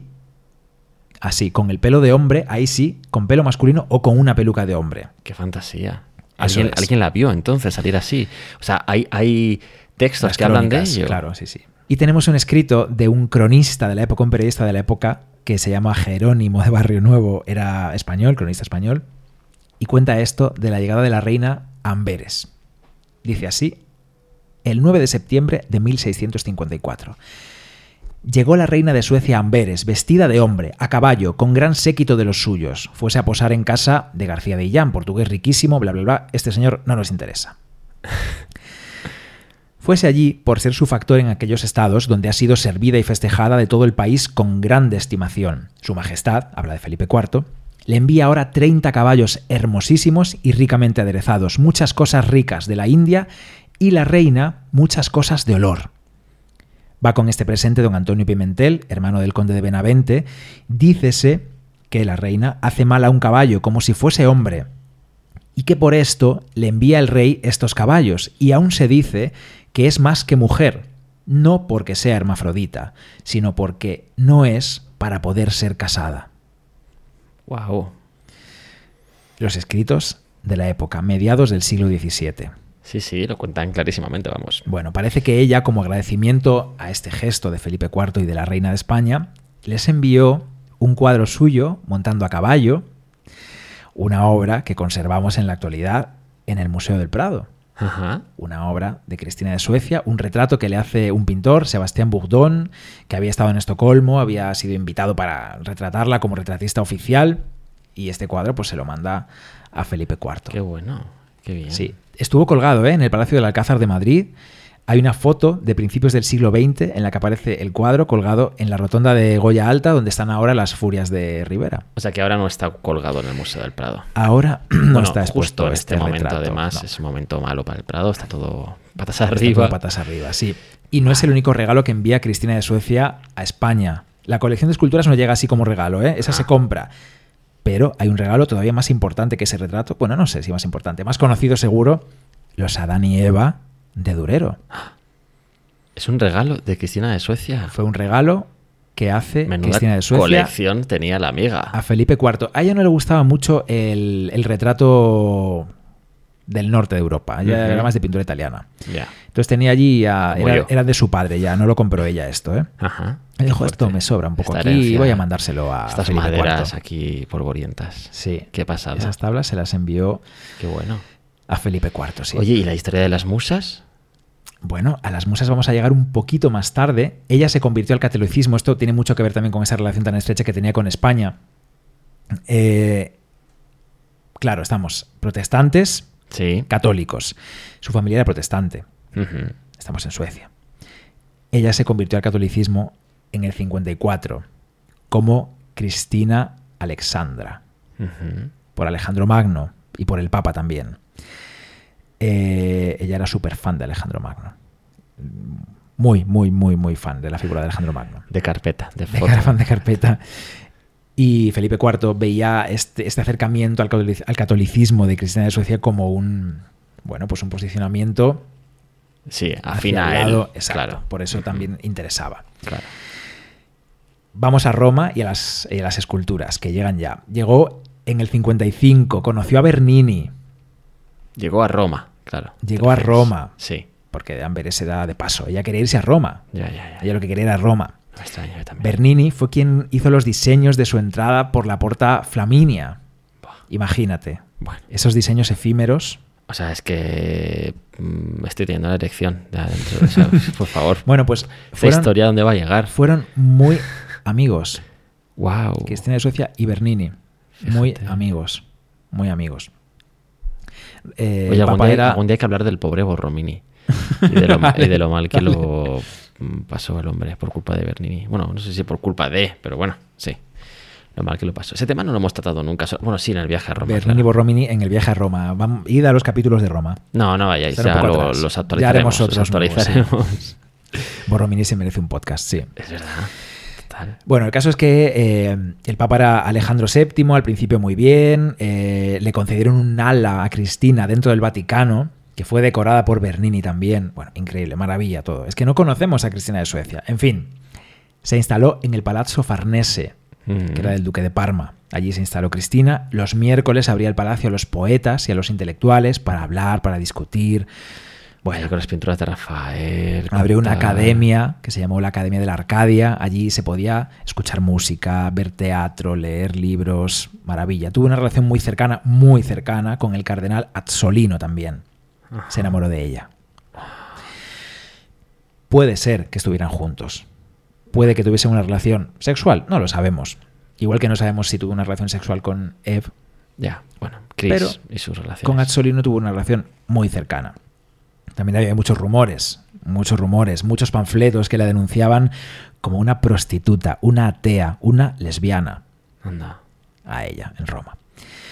Por esto, porque era, pues, una persona diferente. Diferente. Menuda campana. Sí. Luego tuvo eh, unos avatares, que no vamos a meternos en avatares políticos, París, Nápoles, bla bla, bli bli blu blu, y volvió a Roma. Como lo que le había pasado fuera, mm, ejecuciones de por medio de una persona... Bueno, no vamos a entrar en, en esos detalles, pero digamos que nublaron la fama de Cristina. Entonces a su vuelta a Roma fue rechazada por el Papa, que la acusó de haber tenido una educación bárbara, de tener maneras bárbaras, pensamientos bárbaros, un orgullo feroz y ser una persona casi intolerable. Suena genial todo. Sí, genial, pero le vino bien porque ella se marchó de ese Palazzo Farnese y se fue en 1659 al Palazzo Riario, diseñado por Bramante. Ese palazzo ahora es el Palazzo Corsini, en el Trastevere de Roma, y es una de las dos sedes actuales de la Galería Nacional de Arte Antiguo. Ese fue el palacio en el que Cristina tuvo sus musas, en el que tuvo su gran colección de escultura, la época en la que ella se interesó por las excavaciones arqueológicas. Ella intentó durante mucho tiempo retomar la relación con Eve, pero la familia de Eve no se lo permitió, no le permitieron volver a verla. Esto te lo digo así para que lo sepas. ¿Dónde estaba ella? No sabemos. Yo creo que seguía en Estocolmo, casada, casadísima, claro. También murió su primo y heredero, Carl Gustav. Entonces ella hizo viajes a Suecia para mirar por sus intereses porque, claro, ya el reino era el mismo y a lo mejor no la favorecía tanto. Claro. Pasó también algún apuro económico, pero bueno, en fin, que ella eh, tuvo una última etapa muy interesada, una etapa final en Roma, a finales de los años 60, muy interesada por las excavaciones arqueológicas. Había muerto ya ese papa Alejandro VII que había acabado mal con ella y eligieron a Clemente IX, que también como ella estaba interesado en las artes. Y a la vuelta de Cristina, esa última vuelta a Roma, le dio una renta anual para ayudarla en sus proyectos. Tanto ella como el cardenal Azzolino siguieron trabajando juntos. Trabajando juntos, relacionándose juntos y apoyando pues, la, esa misma tendencia ¿no? por las artes, por la cultura. Recuperó su influencia en el Vaticano y organizó encuentros en, en, de su academia, en el hall de ese palacio riario que ya tenía. Creó una plataforma de difusión para la música, para los cantantes, eh, hizo en Roma el primer teatro público eh, en una antigua cárcel, consiguió que el Papa eh, Clemente levantase la prohibición a la presencia de mujeres en los espectáculos artísticos y se empezó a desarrollar también la llamada ópera seria, uh -huh. que tenía participación de los, de los castrati. Y ahí llegaron las musas de Viladriana, esas musas que se desenterraron en lo que había sido la villa del emperador Adriano, Viladriana. Ella financió esas excavaciones con esa, esos ingresos que no eran muchos que tenía y su colección de esculturas fue excelente, numerosa y muy, muy, muy valiosa. ¿Cómo llegó a España esa colección? Pues llegó porque a la muerte de Cristina la compraron Felipe V e Isabel de Farnesio. A España viajaron en 1725 172 cajas llenas de las esculturas de Cristina de Suecia, de Cris, en barco. Primero fueron a la, al Palacio de la Granja de San Ildefonso en Segovia uh -huh. y de ahí llegaron la mayoría al Museo del Prado. No todas, no todas, pero muchas sí. Muchas pasada. de ellas sí. Y, y, tengo aquí pues el catálogo de escultura clásica, un catálogo que se editó en el año 97, creo que digo bien. 99, perdón, y en ese año había una sala, Juanra, que era la sala Cristina de Suecia en el Museo del Prado. ¿Sabes qué sala era? No. La sala de las pinturas negras de Goya. Qué maravilla. La sala 67. En esa sala del Prado, de la planta baja, estaba la colección de esculturas de Cristina de Suecia, estaban las musas, y hay una de esas musas, bueno, hay una obra maravillosa que yo no conocía que se llama Clitia, que no voy a contar ahora, lo dejo para otro podcast, porque hablaré más de Cristina de Suecia, mucho más, que es maravillosa, que es una ninfa, y el pelo de la ninfa recuerda muchísimo a la Dafne del Apolo y Dafne de Bernini. Es cierto. ¿Por qué? Porque es una escultura bueno, la clásica. del brazo y de la, del cuerpo en general. Fue restaurada por un ayudante de Bernini. Entonces Ya. tiene parte clásica Ya, ya. Sí. y parte de época de del Bernini. siglo XVII. Eso claro. es. Qué maravilla. No está expuesta ahora, una pena, pero bueno. Cuidado Y con el micrófono, Bernardo, que dejas sordos Sí. a tus amigos amigas. una de las musas, Amigues. la musa Talía, que está, esta sí que está expuesta en el Prado, en la sala de las musas ahora, recibió en un momento dado un busto que era el retrato de la reina Cristina de Suecia. Porque estas musas estaban a trozos, no se, no se conservaron enteras, entonces se restauraron bastante y Sí. en la época de Cristina a una de ellas le pusieron su cara. Ajá. Pero además de esto, parece ser que ella las tenía colocadas en el palazzo de una manera que había un hueco y ella se colocaba como la novena musa en las recepciones. ¿Qué me dices? Sí, O sea, ella, ella era la musa estaba- Melpómene. estaría colocada parecida como están ahora, ¿no? En la sala de las musas, que sabéis que es la planta baja de la sala 12. Ese salón que Moneo preparó para ser recepción de visitantes en el museo, aunque no lo es. Y están allí colocadas con ventanas en la parte de atrás. De esas ventanas se pueden ver eh, el, edificio gris de oficinas. También se puede ver la iglesia de los Los Jerónimos. Y entonces me dices que tendría así colocadas las musas como en semicírculo, ¿no? Y un hueco en el centro donde se colocaba ella para eh, llevar a cabo recepciones fantásticas, como si fuese ella una musa. Pero Correcto. yo quiero ser Cristina de Suecia. Correcto. Quiero ser Quieres ser Chris, yo también quiero ser Chris. Sí, soy Cris sexual ahora. Chris sexual me gusta. Fantasía. O sea, qué maravilla. Muy bien. Sí. Es una historia maravillosa y yo estaría hablando de ella, pues. Ya, en pero no. más. No, no, porque yo tengo que hablar también de, de otras cosas, eh, Bernardo Pajares. Entonces, pues lo siento. Es muy interesante la historia que nos has contado, pero hasta aquí he llegado. Déjame cerrarlo con una cosa muy, muy, muy, muy breve. Tengo aquí el catálogo que he cogido en la biblioteca del Museo del Prado, en el Casón del Buen Retiro, Sí. de una exposición que se le dedicó en el año 97, ahora sí que creo que digo bien, a Cristina de Suecia. Se llamó así Cristina de Suecia en el Museo del Prado. Y citan en uno de los textos de Miguel Ángel Elvira a Calderón de la Barca. Calderón de la Barca publicó una comedia que se llamó Afectos de odio y amor y en ella la protagonista se llamaba Cristerna de Suevia. Evidentemente ella. Pero Y dice el texto, eso voy. una dama decidida a imponer desde el trono la igualdad entre los sexos. Mira. Ahora te leo al Calderón, ¿eh? esto es de Ah. Miguel Ángel. Ah, perdón, perdón, que pensé que esto ya era Calderón de la Barca hablándonos. Calderón es- son estos versos. Fíjate bien, Juanra. Quiero empezar a mostrar si tiene o no la mujer ingenio para aprender, juicio para gobernar y valor para lidiar. Y así, ¿por qué no presuma Suevia que ciencia tan suma quien la publica la ignora? Me han de ver tomando ahora la espada y ahora la pluma. Muy bueno, siempre.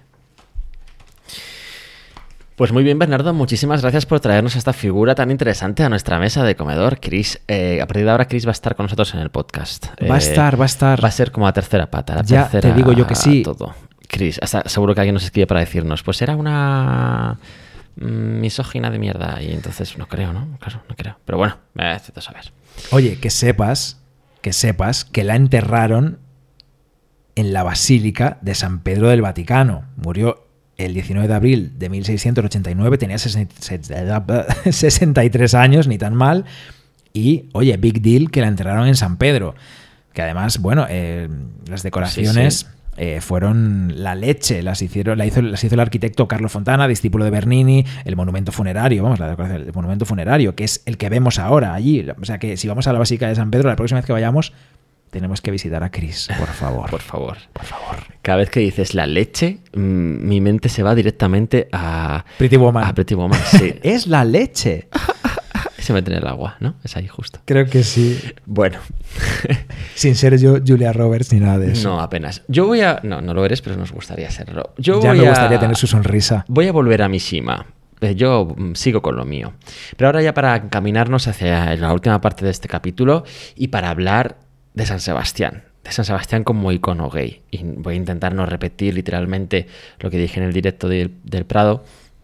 Pero sí que querría decir alguna cosita que no pude decir en ese directo pues, por falta de tiempo y también porque, bueno, claro, pues no puedo decir ciertas cosas allí. eh, No puedo leer ciertas letras allí. Eh, antes de seguir, quiero deciros quién era Mishima. Y a partir de aquí voy a leer la Wikipedia, siempre digo cuando voy a leer la, Wikipedia yo lo digo porque soy sincera y absolutamente coherente. Considerado uno de los más grandes escritores del Japón del siglo XX, fue reconocido como uno de los más importantes estilistas en lengua japonesa de posguerra. Sus obras se caracterizan por mezclar la estética moderna y el tradicionalismo japonés con enfoques en la sexualidad, la muerte y el cambio político. Fue Ver candidato al Premio Nobel de Literatura en 1968. El galardón finalmente recayó en su mentor, Yasunari Kawabata. Escribió 40 novelas, 18 obras de teatro, 20 libros de relatos y al menos 20 libros de ensayos.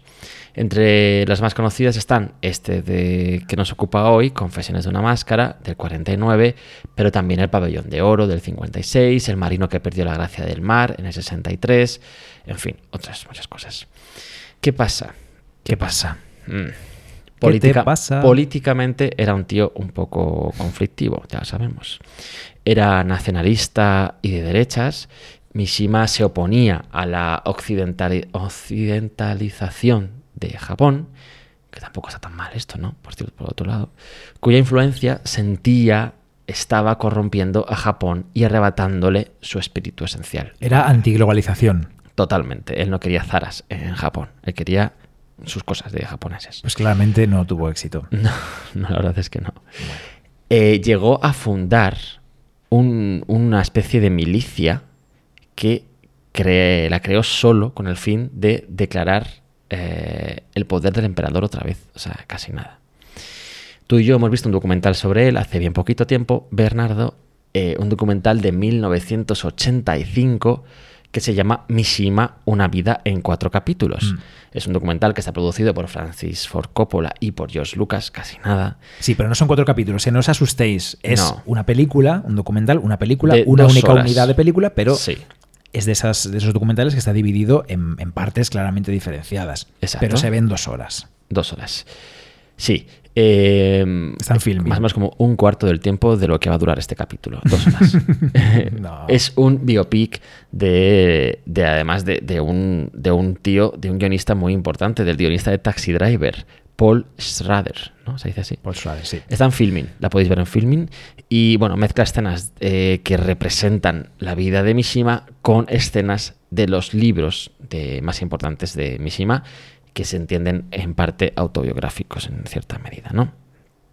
Ya sabéis, ver, también lo cuenta súper bien el documental, que al final de su vida Mishima se suicida siguiendo el rito japonés en una base militar. ¿Cómo se llama el rito japonés? Que nunca me sale el, bueno, el nombre que utilizamos El Arakiri, aquí- ¿no? Sí, ese es el nombre. Aunque no está bien dicho del inculto, todo. Bueno, alguien que sepa de esas cosas nos dirá, no tenéis ni idea. se Bueno, tenía tanta rabia hacia a sí mismo y se, se mató con tantas ganas, ver, que el, el meri- el médico que, que analizó el cadáver después de su muerte dijo que nunca había visto un harakiri tan, tan fuerte, tan extremo. O sea, que consiste en clavarse el cuchillo en uno de los lados del abdomen y arrastrar, arrastrarlo, arrastrarlo, corte todo, ah, de lado a lado en el cuerpo, cortando tus, tus órganos interiores.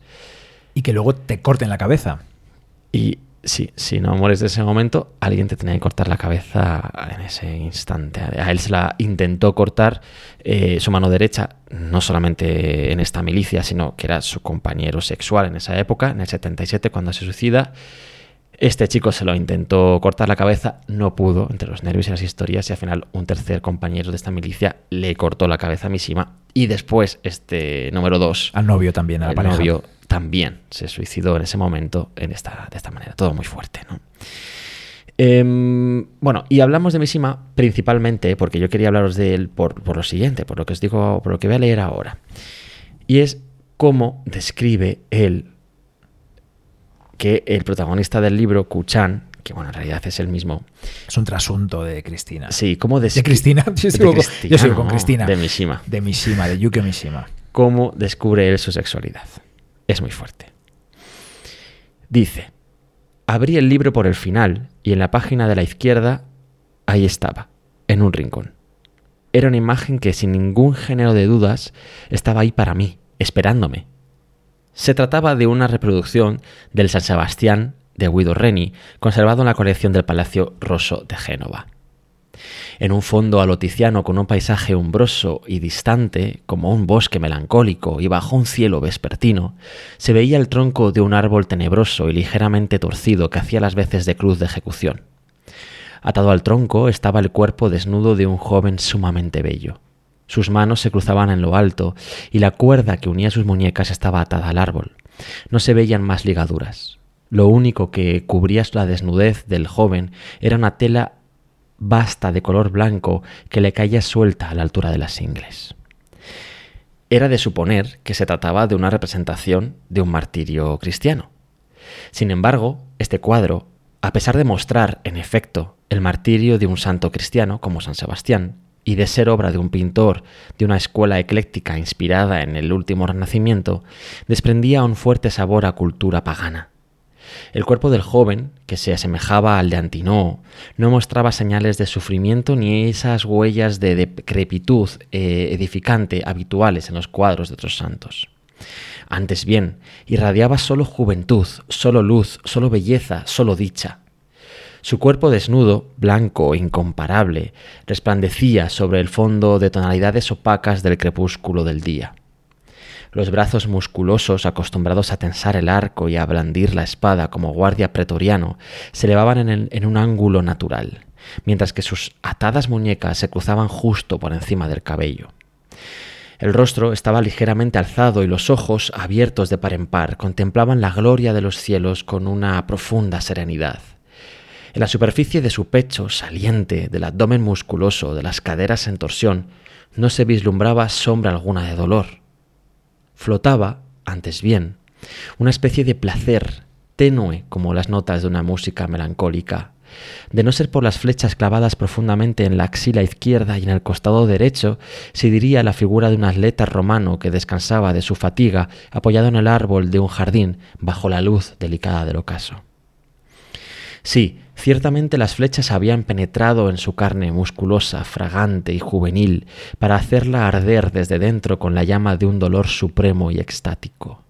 Sin embargo, no se veía ningún hilo de sangre, ni un gran número de saetas, como se observan en otras representaciones del martirio de San Sebastián. Aquí solo destacaban dos únicas flechas, proyectando su sombra tranquila y hermosa sobre la piel marmórea, como dos sombras vertidas por ramas sobre la escalera de piedra.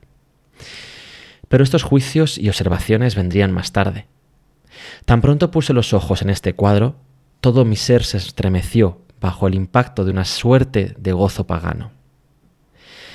Sentí arder la sangre y mi órgano mostró un impulso rebosante de ira.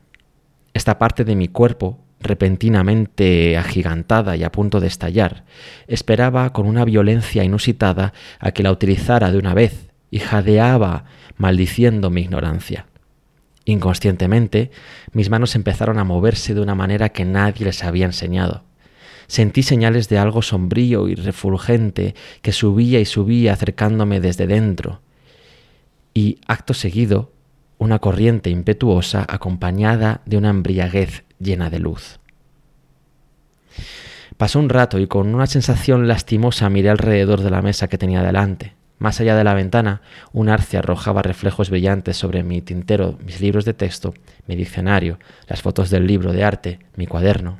Esa fue mi primera eyaculación. Y también el comienzo, torpe e improvisto, de ese mal hábito. Es una coincidencia interesante que Hirschfeld, no sé cómo se dice esto, sitúe los cuadros de San Sebastián como los primeros entre los, las obras de arte que suelen complacer especialmente a los invertidos. Esta observación permite suponer que la inmensa mayoría de los casos de inversión, especialmente los de inversión congénita y los impulsos invertidos y sádicos, están inseparablemente relacionados. Bueno, y a partir de aquí no te creas que esto termina, ¿eh? Aquí Mishima sigue con San Sebastián, te cuenta la historia entera de quién era él, te cuenta, te pone aquí un poema que escribió pocos años después de ver este cuadro y de yacurar con él por primera vez. Eh, en fin, o sea, cuenta un montón de cosas y a lo largo del libro él eh, vuelve a sacar el tema de San Sebastián. De hecho, sabes ver que en 1977, poco antes de matarse, se autorretrata en una fotografía en blanco y negro, imitando la postura de este San Sebastián de Guido Reni que está en el Palazzo Rosso de Génova. Un San Sebastián que estáis viendo todos porque está en Instagram y que, y que os, ha quedado, os ha dejado impactados igual que a Mishima, porque es espectacular. Esta sensualidad de este, de este chico es brutal. Sí, publicaremos tanto, ya lo estáis viendo, tanto el San Sebastián de Guido Reni del Palazzo Rosso de Génova como la foto de Mishima como San Sebastián. Yo quería preguntarte, ver una cosa aquí, ya A que ver, estamos así como de estás aquí en tu intimidades. programa. ¿Qué o quién provocó tu despertar sexual? ¿No tienes? No sabría decirte. Vaya hombre. Pues yo te voy a contar el mío, que sí que lo sé. Cuéntamelo. No creo cómo se llamaba en, la versión. Bueno, el hijo de Mitch Buchanan, tú sabes. Pues te iba a decir, mira, te iba a decir, recuerdo que me ponía mucho los vigilantes de la playa, pero no sabría decirte Claro. quién, ni que era como esos cuerpos corriendo por la playa, los Hobie, el agua. El bañador rojo siempre tiene algo a mí como que me excita. Pero no te sé decir eh, la persona en concreto, porque Bueno. también recuerdo todas las portadas de Pamela Anderson. Entonces, Como para no. tengo los recuerdos turbios de esa época, ¿sabes? Pero es verdad que los vigilantes de la playa causaron un impacto fuerte en nuestra generación. Totalmente. Para mí fue el hijo de Mitch Buchanan, ese chaval, que el actor se llama Jeremy Jackson. Lo he buscado esta mañana, no te creas tú que lo sé yo.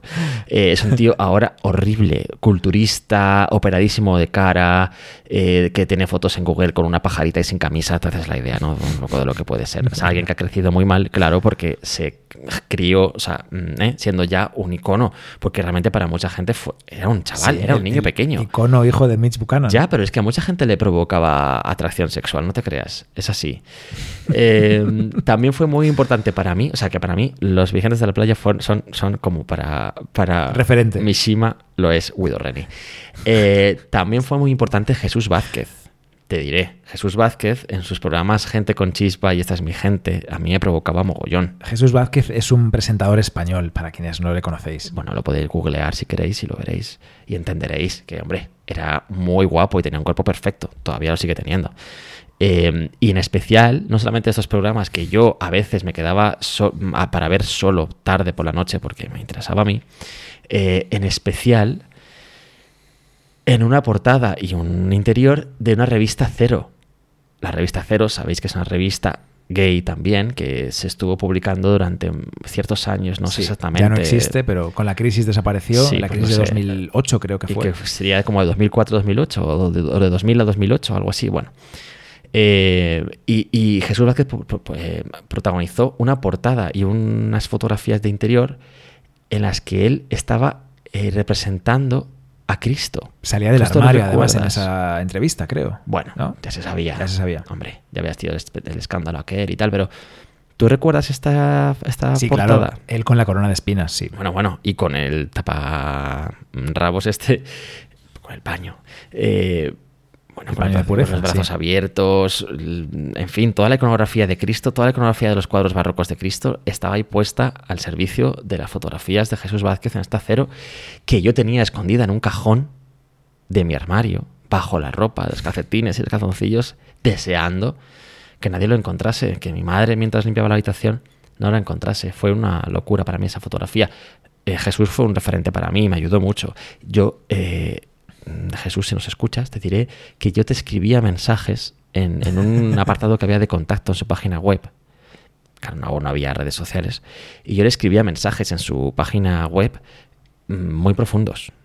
Muy profundos. Muy del tipo, gracias a ti sé lo que soy. Ah, eh, me das ganas de seguir adelante y de luchar contra lo que me cuesta todo esto. En fin, mm, Jesús Vázquez, oye, mm, yo siempre en mi corazón. ¿Qué quieres que te diga? Qué bonito, Juanra. Que, Sí. que lo digas también ahora, que lo, que lo Sí. compartas. Totalmente. Pero bueno. mm, Por eso es importante que haya referentes, ¿no? Por suerte ahora Totalmente. hay cada vez más. Tiene que haber más ¿Te todavía. imaginas que tú y yo somos referente para alguien? Mm, qué maravilla. ¿Qué vamos a ser tú y yo, que estamos aquí en este podcast que hacemos en nuestro salón, cocina, comedor, baño, todo junto? Aunque lo a lo mejor. mejor, nos vamos pronto, pero todavía estamos aquí en este salón, cocina, baño, comedor, todo junto. Bueno, a lo mejor hemos sido De la calle Alcalá de Madrid. Hemos sido la primera eyaculación de alguien. Bueno, Anda, ¿qué dices? Por favor, que nos escuchan niños y familias. No ofendas a es broma, es broma. Em, San Sebastián. ya- Ah, un momento, ¿qué? antes de San Sebastián, Es que has tengo preguntado cinco por minutos. recuerdos, estaba yo pensando que mm, mis recuerdos de despertar sexual están más vinculados a los libros, a, los despertares sexuales, mm, a los deseos de los personajes adolescentes de los libros que yo leía de la colección del barco de vapor o lo que fuera que caía en mis manos porque estaba en casa. Eh, los libros de Flanagan, por ejemplo, que era un detective adolescente. Sí, lo leí. Y no eran, no eran historias homosexuales, ¿eh? Por eso, esto de que si les enseñas a los niños historias homosexuales van a ser homosexuales es una soberana tontería. Yo leía historias heterosexuales que eran las que, las que llegaban a nuestras manos en nuestra época. Pero No aún así yo, al conocer el deseo masculino, En tu granja aislada del mundo. en mi aldea gallega, ¿No tenías referentes gays no que te tenía. convirtieron en maricón? Fíjate, no, anda, fíjate. fíjate qué cosas. no, tenía novelas adolescentes, libros del barco de vapor, como decía, y tal, que hablaban pues, de personas de mi edad o, o- o mayores y de despertares sexuales heterosexuales, Hmm. pero sí que al leer sobre el deseo masculino, sobre relaciones con, con chicas, pues yo descubrí mi deseo hacia otros hombres. Claro. Sí, sí, correcto. Correcto. Tampoco el, el San Sebastián de Guido Reni del Palazzo Rosso tampoco es un cuadro gay. No lleva ninguna bandera arcoíris, no está con otro No. hombre, es un chico No. desnudo mirando al cielo con dos flechas clavadas. Y nadie ha dicho, Ya está. nadie ha dicho aquí, yo tampoco lo he dicho, nadie lo ha dicho que San Sebastián fuese un hombre gay. Sebastián no era, que sepamos, un hombre gay. Sí que era un hombre cristiano en tiempos de Diocleciano. Y esto es un pareado. En el siglo III después de Cristo, tiempo en el que la fe cristiana estaba prohibida. Sabes que hasta el 313 no se permite la libertad de religión en el Imperio Romano. Está eh, Sebastián adorando a un dios prohibido, a, Cristo, mientras que era un soldado del ejército romano de Diocleciano. Eh, Alcanzó a ser, de hecho, un alto cargo militar, pero como digo, cristiano. Cuando se enteran de que es cristiano, es el momento en el que eh, le condenan a muerte, a ser asaeteado, a morir atado a ese palo, a que sus compañeros le claven todas esas flechas y le maten. Perdón, esto es una llamada que sale en mi ordenador donde estamos grabando ¿What? y ha entrado en el programa. Es una llamada de una empresa de mudanzas. Oh. Ah. Bueno, Bueno, porque no es nadie que, porque no es nadie que nos interese que si no lo cogíamos. Hola, Rafaela. y probamos Por a ver. favor, Bueno, Rafaela. Que descanse en paz. Rafaela Carra, siempre. Bueno, que sepáis que tengo, según nuestra planificación, tengo, tengo tres minutos para contaros toda la historia de San Sebastián. Ahora, a lo es mejor te dejo imposible. un poquito más de tiempo. Es imposible, así que lo que voy a hacer es un resumen tranquilo. ¿Para qué voy a correr? Eh, lo que me dé tiempo os lo cuento hoy y lo que no, pues en otro capítulo no pasa nada. Claro que sí. Mm, yo ya he dicho que quería decir hoy. En realidad todo lo demás ya me viene un poco de más. Pero bueno, que ya sabemos lo que quién era Sebastián, ¿no? Reni, que era un artista del barroco clasicista, ya sabéis, se fijaba en la antigüedad, en la naturaleza, en los artistas clásicos como Rafael, muy relacionado con la Academia de los Carracci en Bolonia. Os remitimos al episodio estudió. Esa melena es de macho, de arte compacto. Sí, totalmente. Un artista muy importante en el siglo XVII, muy misógino. Esto es algo que no pude decir en el directo del Prado. Bueno, sí que podía decirlo, pero es que no me cabía. Eh, un tío que realmente tenía pánico hacia las mujeres mm, y odio y todo un poco. No solamente era homosexual, se puede ser homosexual y no odiar a las mujeres, por supuesto. Hola, ¿qué tal? Bueno. Tú y yo, y mucha más gente, la mayoría. Este señor tenía odio a las mujeres, hacia las mujeres. Es una cosa bastante tremenda esta. No podía ni verlas, no dejaba que entrasen en su Nada, taller. Se mal dice pas- que él mismo posaba como mujer, Sí. autoposaba para los cuadros en los que representaba mujeres. para evitar tener una mujer en su taller posando. Es tremendo. Solo, solo quería a su mujer, a su madre, A perdón, su cerca. madre. Eh, Malvasía Sí, es su biógrafo. Malvasía es su biógrafo y él nos cuenta todos esos detalles. ¿eh? O sea, que no creáis que nos estamos aquí inventando nada aquí todo esto. Él representó muchas veces este cuadro de San Sebastián. Eh, hay versiones en el Louvre, en la Dalets, en el Palacio Rosso de Génova, por supuesto, y también en el Prado, claro que sí. Eh, y es que el San Sebastián, el tema de San Sebastián es un tema muy representado en la Edad Moderna, ya sabes, siglo XV, XVI, XVII. Una iconografía, eso sí, que evoluciona, que tiene una evolución desde ese San Sebastián vestido y cubierto de flechas hasta lo que estamos viendo aquí, en este, en este barroco clasicista, un San Sebastián idealizado, escultura clásica, desnudo, sin dolor, como decía, muy bien misima, por cierto, qué tío más culto, qué fino en todo lo que apunta sobre el cuadro. ¿no? ¿Por qué dices ahora? Hombre, porque no, porque no, nada de lo que dice, lo que acabo de leer, todo, todo está bien, todo tiene Sí. un porqué, lo está diciendo. Fíjate que nombra Antinó, dice que se parece a Antinó. Anda, qué casual. Antinó, pareja, vamos a decirlo, novio del Sí. emperador Adriano, Sí. que muere joven. Adriano le dedica decenas de bustos, monedas, medallas y lo convierte en un dios, ya lo sabéis. Sí. Antinó, Correcto. icono gay. La iconografía, como digo, de, San Sebastián es muy interesante, una evolución muy interesante y para saber sobre ella, ya que no tenemos tiempo, os remitimos directamente a ver una conferencia en YouTube, en el canal del Museo del Prado, una conferencia de María Cóndor, una conferencia muy interesante, muy interesante, también muy fina, muy certera.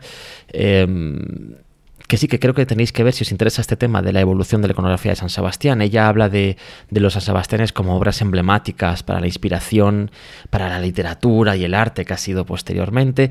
Habla de que es un tema que tiene un trasfondo que no está para todos los ojos ahí disponible.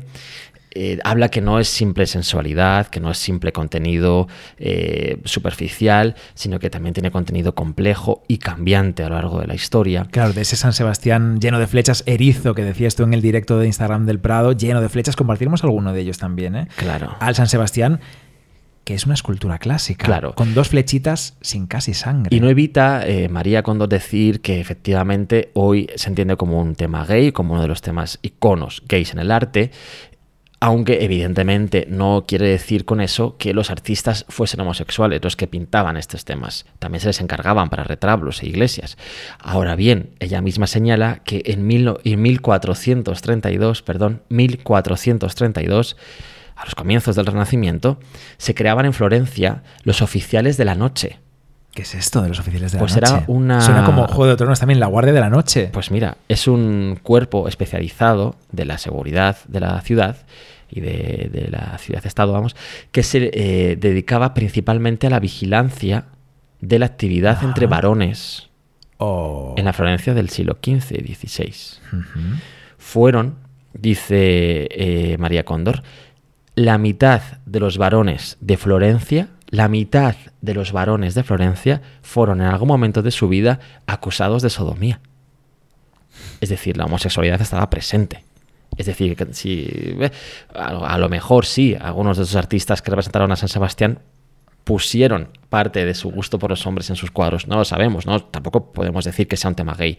Pero bueno, que tampoco se escandalice nadie porque es que, perdona, probablemente ese artista, probablemente tenía algo de homosexual en algún momento de su vida, ¿no? Yo me quedo con el verbo, ¿eh? Acusados. Acusados, por supuesto. Acusados de sodomía. Sí, sí, sí. Bueno, sobre Nadie el es acusado de, se- de lo sexual. No, no, hombre, por supuesto que no.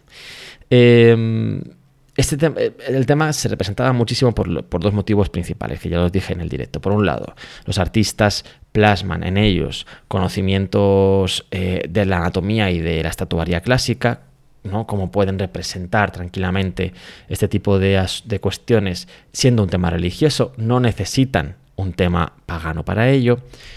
Claro. En, en 1592, Clemente VII había hecho la campaña contra la desnudez, la famosa campaña contra la desnudez en el arte religioso. Y San Sebastián fue uno de los temas que más le dañaban a él. Se sentía un poco, oh, qué horror. ¿En El qué año has dicho? 1592. El Concilio de Trento y la Contrarreforma restringen en el arte los temas paganos. Los temas religiosos que les daban la posibilidad de cultivar el desnudo, pues claro, venga, a tope con ellos, ¿no? Como es este San Sebastián. Em, la iconografía evoluciona, como digo, de manera muy interesante. Solamente mm, voy a nombrar un par de nombres. Dice María Condor que la pauta para la representación de, San Sebastián la da Antonello da Messina y Manteña. Qué pasada de cuadros. Buscad sobre todo en Antonello da, da Messina. Es una preciosidad de cuadro, una preciosidad. Y también los de Manteña, ¿eh? están eh, las figuras masculinas ya escultóricas en torno a unas ruinas clásicas, pero con sentimiento. Eh, ya hay parejas de arqueros alrededor, tranquilos, que se marchan habiendo hecho su trabajo, igual que en las versiones de Reni. En fin, una maravilla de representaciones, pero, pero muchos más. Eh, por ejemplo, Pietro Perugino lo representa muchísimo, lo pinta muchísimo y triunfa mucho con la, pintura de San Sebastián. Una belleza ideal, una belleza cada vez más ambigua, con menos flechas ya. Eh, Botticelli, el Greco. El Greco tenemos en el Prado la, esta, este San Sebastián tan bonito que tiene además esa historia tan preciosa de estar está, par- cortado en está dos partido, partes. sí, por una parte el torso y por otra las piernas sobre las que se pintó, terminó de pintar el paisaje, un paisaje de Toledo. Sí. Se taparon las piernas y se vendió esa parte del cuadro como un paisaje y se quedó el San Sebastián solo amputado con la parte de arriba. Totalmente. Ahora está unido ya, ¿eh? no sufráis. Unido pero sin completar, sin eh, sí, sin completar restaurándose esa parte que falta. Bernini, en fin, ya sabes, eh, la contrarreforma, cómo promueve el sentimiento y la compasión ante el martirio del santo y cómo San Sebastián se presenta durante un momento casi como un nuevo Cristo que intermedia eh, para la salvación de los seres humanos. Eh, y sobre todo como, como intermediario para protegerlos de las enfermedades. De las plagas, ¿no? Exacto, de las plagas, sí, de las enfermedades, ¿no? se interpretan como las flechas que le llegan al cuerpo. Exacto, las enfermedades se consideran, se entienden como esas flechas que, lanza Dios a la tierra, sobre todo la epidemia de peste que estaba muy presente en ese momento. Eh, se entiende como eso, como simbólicamente es Dios cabreado con el ser humano y como lanza esos castigos en forma de flecha. Hay cuadros que representan a San Sebastián vestido, no solo vestido, con capa, que la eleva y protege a la gente que está debajo de esa capa, casi como una Virgen de la Caridad de las flechas que está lanzando Dios desde el cielo y todo esto está representado, ¿no? está claro esa imagen, las flechas cayendo y él con la capa y Dios con flechas en la mano, como si fuese un Zeus lanzando sus castigos a la tierra. Es una mezcla magnífica de, conceptos y de cuestiones históricas, bueno, una, pasada, ¿no? Por supuesto, los caraballescos. Todos los caraballescos también representaron a, a San Sebastián, con contenidos ante más homoeróticos, más de exhibición de belleza física, Carracci, eh, Rubens, Van Dyck, Latour, Rivera, por supuesto, lo conocemos bien. Eh, Sebastián de Rivera en el Rivera, Prado Mira, Rivera es uno de los que representa este tema del momento después del martirio con las flechas. Eh, sabes que sobrevive Sebastián a este martirio con las flechas. Y Santa Irene, que no Inés, Santa Irene. Es que dijiste Inés o dije yo Inés en el directo del Prado. Bueno, era Santa Irene. Ya ves tú. La que le la que lo cura, la que le quita las flechas. Exacto, sí. Y Rivera representa este momento eh, iconográfico en el que está siendo curado por las mujeres. ¿Cómo era lo que decía que es lo que Exacto, Pacheco es lo que pedía Pacheco, sí, es lo que pedía Pacheco. el suegro de Velázquez, ¿qué decía? decía? Pacheco decía que por favor me gusta mucho. Mm, hay que evitar representar a San Sebastián joven y excesivamente bello, que mejor un San Sebastián de unos 40 años, dice él, dice él que es lo que tenía San Sebastián. Bueno. Se inventa, nadie lo sabe realmente. Eh, y que mejor que esté Irene cerca asistiéndole, porque de esta manera pues todo, que todo queda como mucho más claro, ¿no? Eh, menos erótico. bueno, ¿sabes? El hombre, la mujer, respetable, todo bien. ¿Qué es eso de un chico deseable que se escandalizan las chicas y los chicos? No, no lo diría Pacheco por los hombres, lo diría porque las mujeres, claro, veían mucho cuerpo, mucha carne. Exacto. Sabes que también te, o sea, que Isabel de Farnesio, que era la propietaria primera en la granja que tenía este San Sebastián de Reni del Prado. era la mujer de Felipe V, los que compraron las esculturas a Cristina, Cristina de Suecia ya muerta. Pues en el mismo lugar, allí en la granja, también estaban allí, eh, además de estar las musas, estaba esta San Sebastián de Guido Reni del Museo del Prado y ella, Isabel de Farnesio, parece ser que ella es la que le costaba un poco centrarse en la religiosidad delante de este cuadro y pide que un pintor cualquiera añada amplíe el paño de pureza que cubre las partes. Que le ponga más tela, vamos, que si, que si San Sebastián lleva, imaginaos, una toalla, una toallita pequeña de cara, una toalla de mano atada a la cintura en el cuadro de Guido Reni del Palazzo Rosso, pues en el del Prado lleva una toalla de baño de piscina casi. Exacto. Con un nudo bien grande que no deje ver parte del pubis, que es lo que se ve en el de Palazzo Rosso. Exacto, el del Prado está más tapadito, menos erótico. Sí, y también hubo. Yo me pregunto, perdón, si fue Cristina de Suecia, que, perdón, Cristina de Suecia, sigo con Cristina yo, si fue Isabel de Farnesio o su marido Felipe V o alguien cercano, algún varón, el que dijo, oye, tapadme aquí, que la reina no puede ver esto. O incluso a mí esto me ha gustado. luego en la cama yo no soy así, no es así lo que ve. Además, esto me ha gustado demasiado. Mm, a mí, mm, por favor, mm, basta, ¿no? También te contaba en el directo ver que, que Vasari eh, cuenta cómo, eh, hablando de la vida de, Fra, Bartolomeo, que es un pintor que vive entre el siglo XV y el XVI. Ahora me has descolocado con Fra Bartolomeo. Cercano a Rafael. dice Vasari en sus vidas que cuenta una historia sobre este, para, para, decir lo bien que pintaba y lo mucho que representaba perfectamente la carne y el cuerpo de, de los hombres. Sí. Em, dice Vasari que tal era la... Es que te voy a leer tal cual, mira. E, hizo en un marco a un San Sebastián desnudo, coloreado, que de carne y hueso parecía, de suave aire y correspondiente belleza tal que una persona terminado parecía, donde infinitos elogios adquirió de los artistas. Se dice que al estar en la iglesia para exposición esta figura, habían encontrado a, a los monjes en los consentimientos de las mujeres, quienes se le observaron en él, perdón, observaron que eran atraídas, habiendo confesado lasciva por la imitación del vivo, pues con tal virtud lo pintó Fray Bartolomeo, por este motivo fue llevado de la iglesia a una sala capitular, donde no permaneció mucho tiempo porque Jean Batista de la, de la Palla lo compró y se lo envió al rey de Francia. Fíjate cómo eh, este cuadro de San Sebastián molestó a los monjes porque las mujeres se, concentraban poco en ello y, lo tuvieron que quitar. O sea que, bueno, el tema de San Sebastián erótico, pues siempre ha sido así, está claro.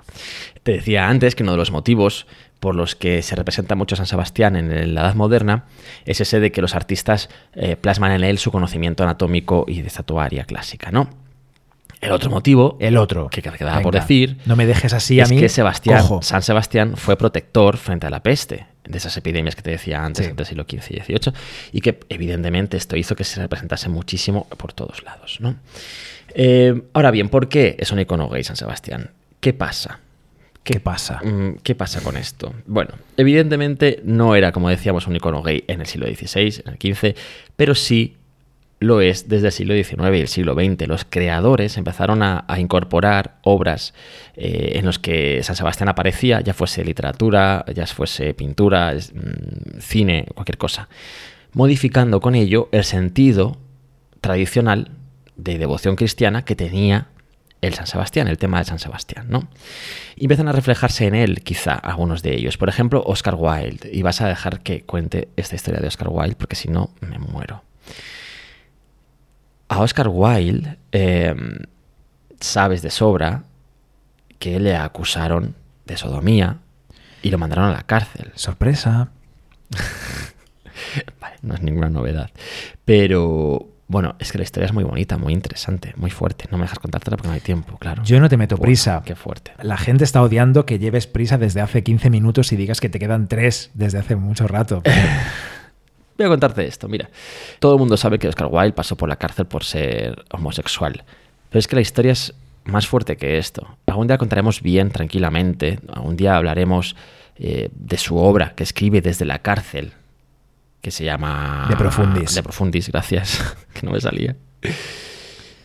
Pero claro, es que su paso por la cárcel fue muy tremendo. Él, en 1891, tenía 37 años, acababa de publicar el retrato de Dorian Gray, tenía reconocimiento, esta fama importante en Londres, y en una fiesta le presentaron a un chaval de 22 años, uh -huh. a Lord Alfred Douglas. Él era, Douglas, era el tercer hijo del marqués de Queensberry, ¿se dice así? Queensberry. No lo estoy viendo escrito.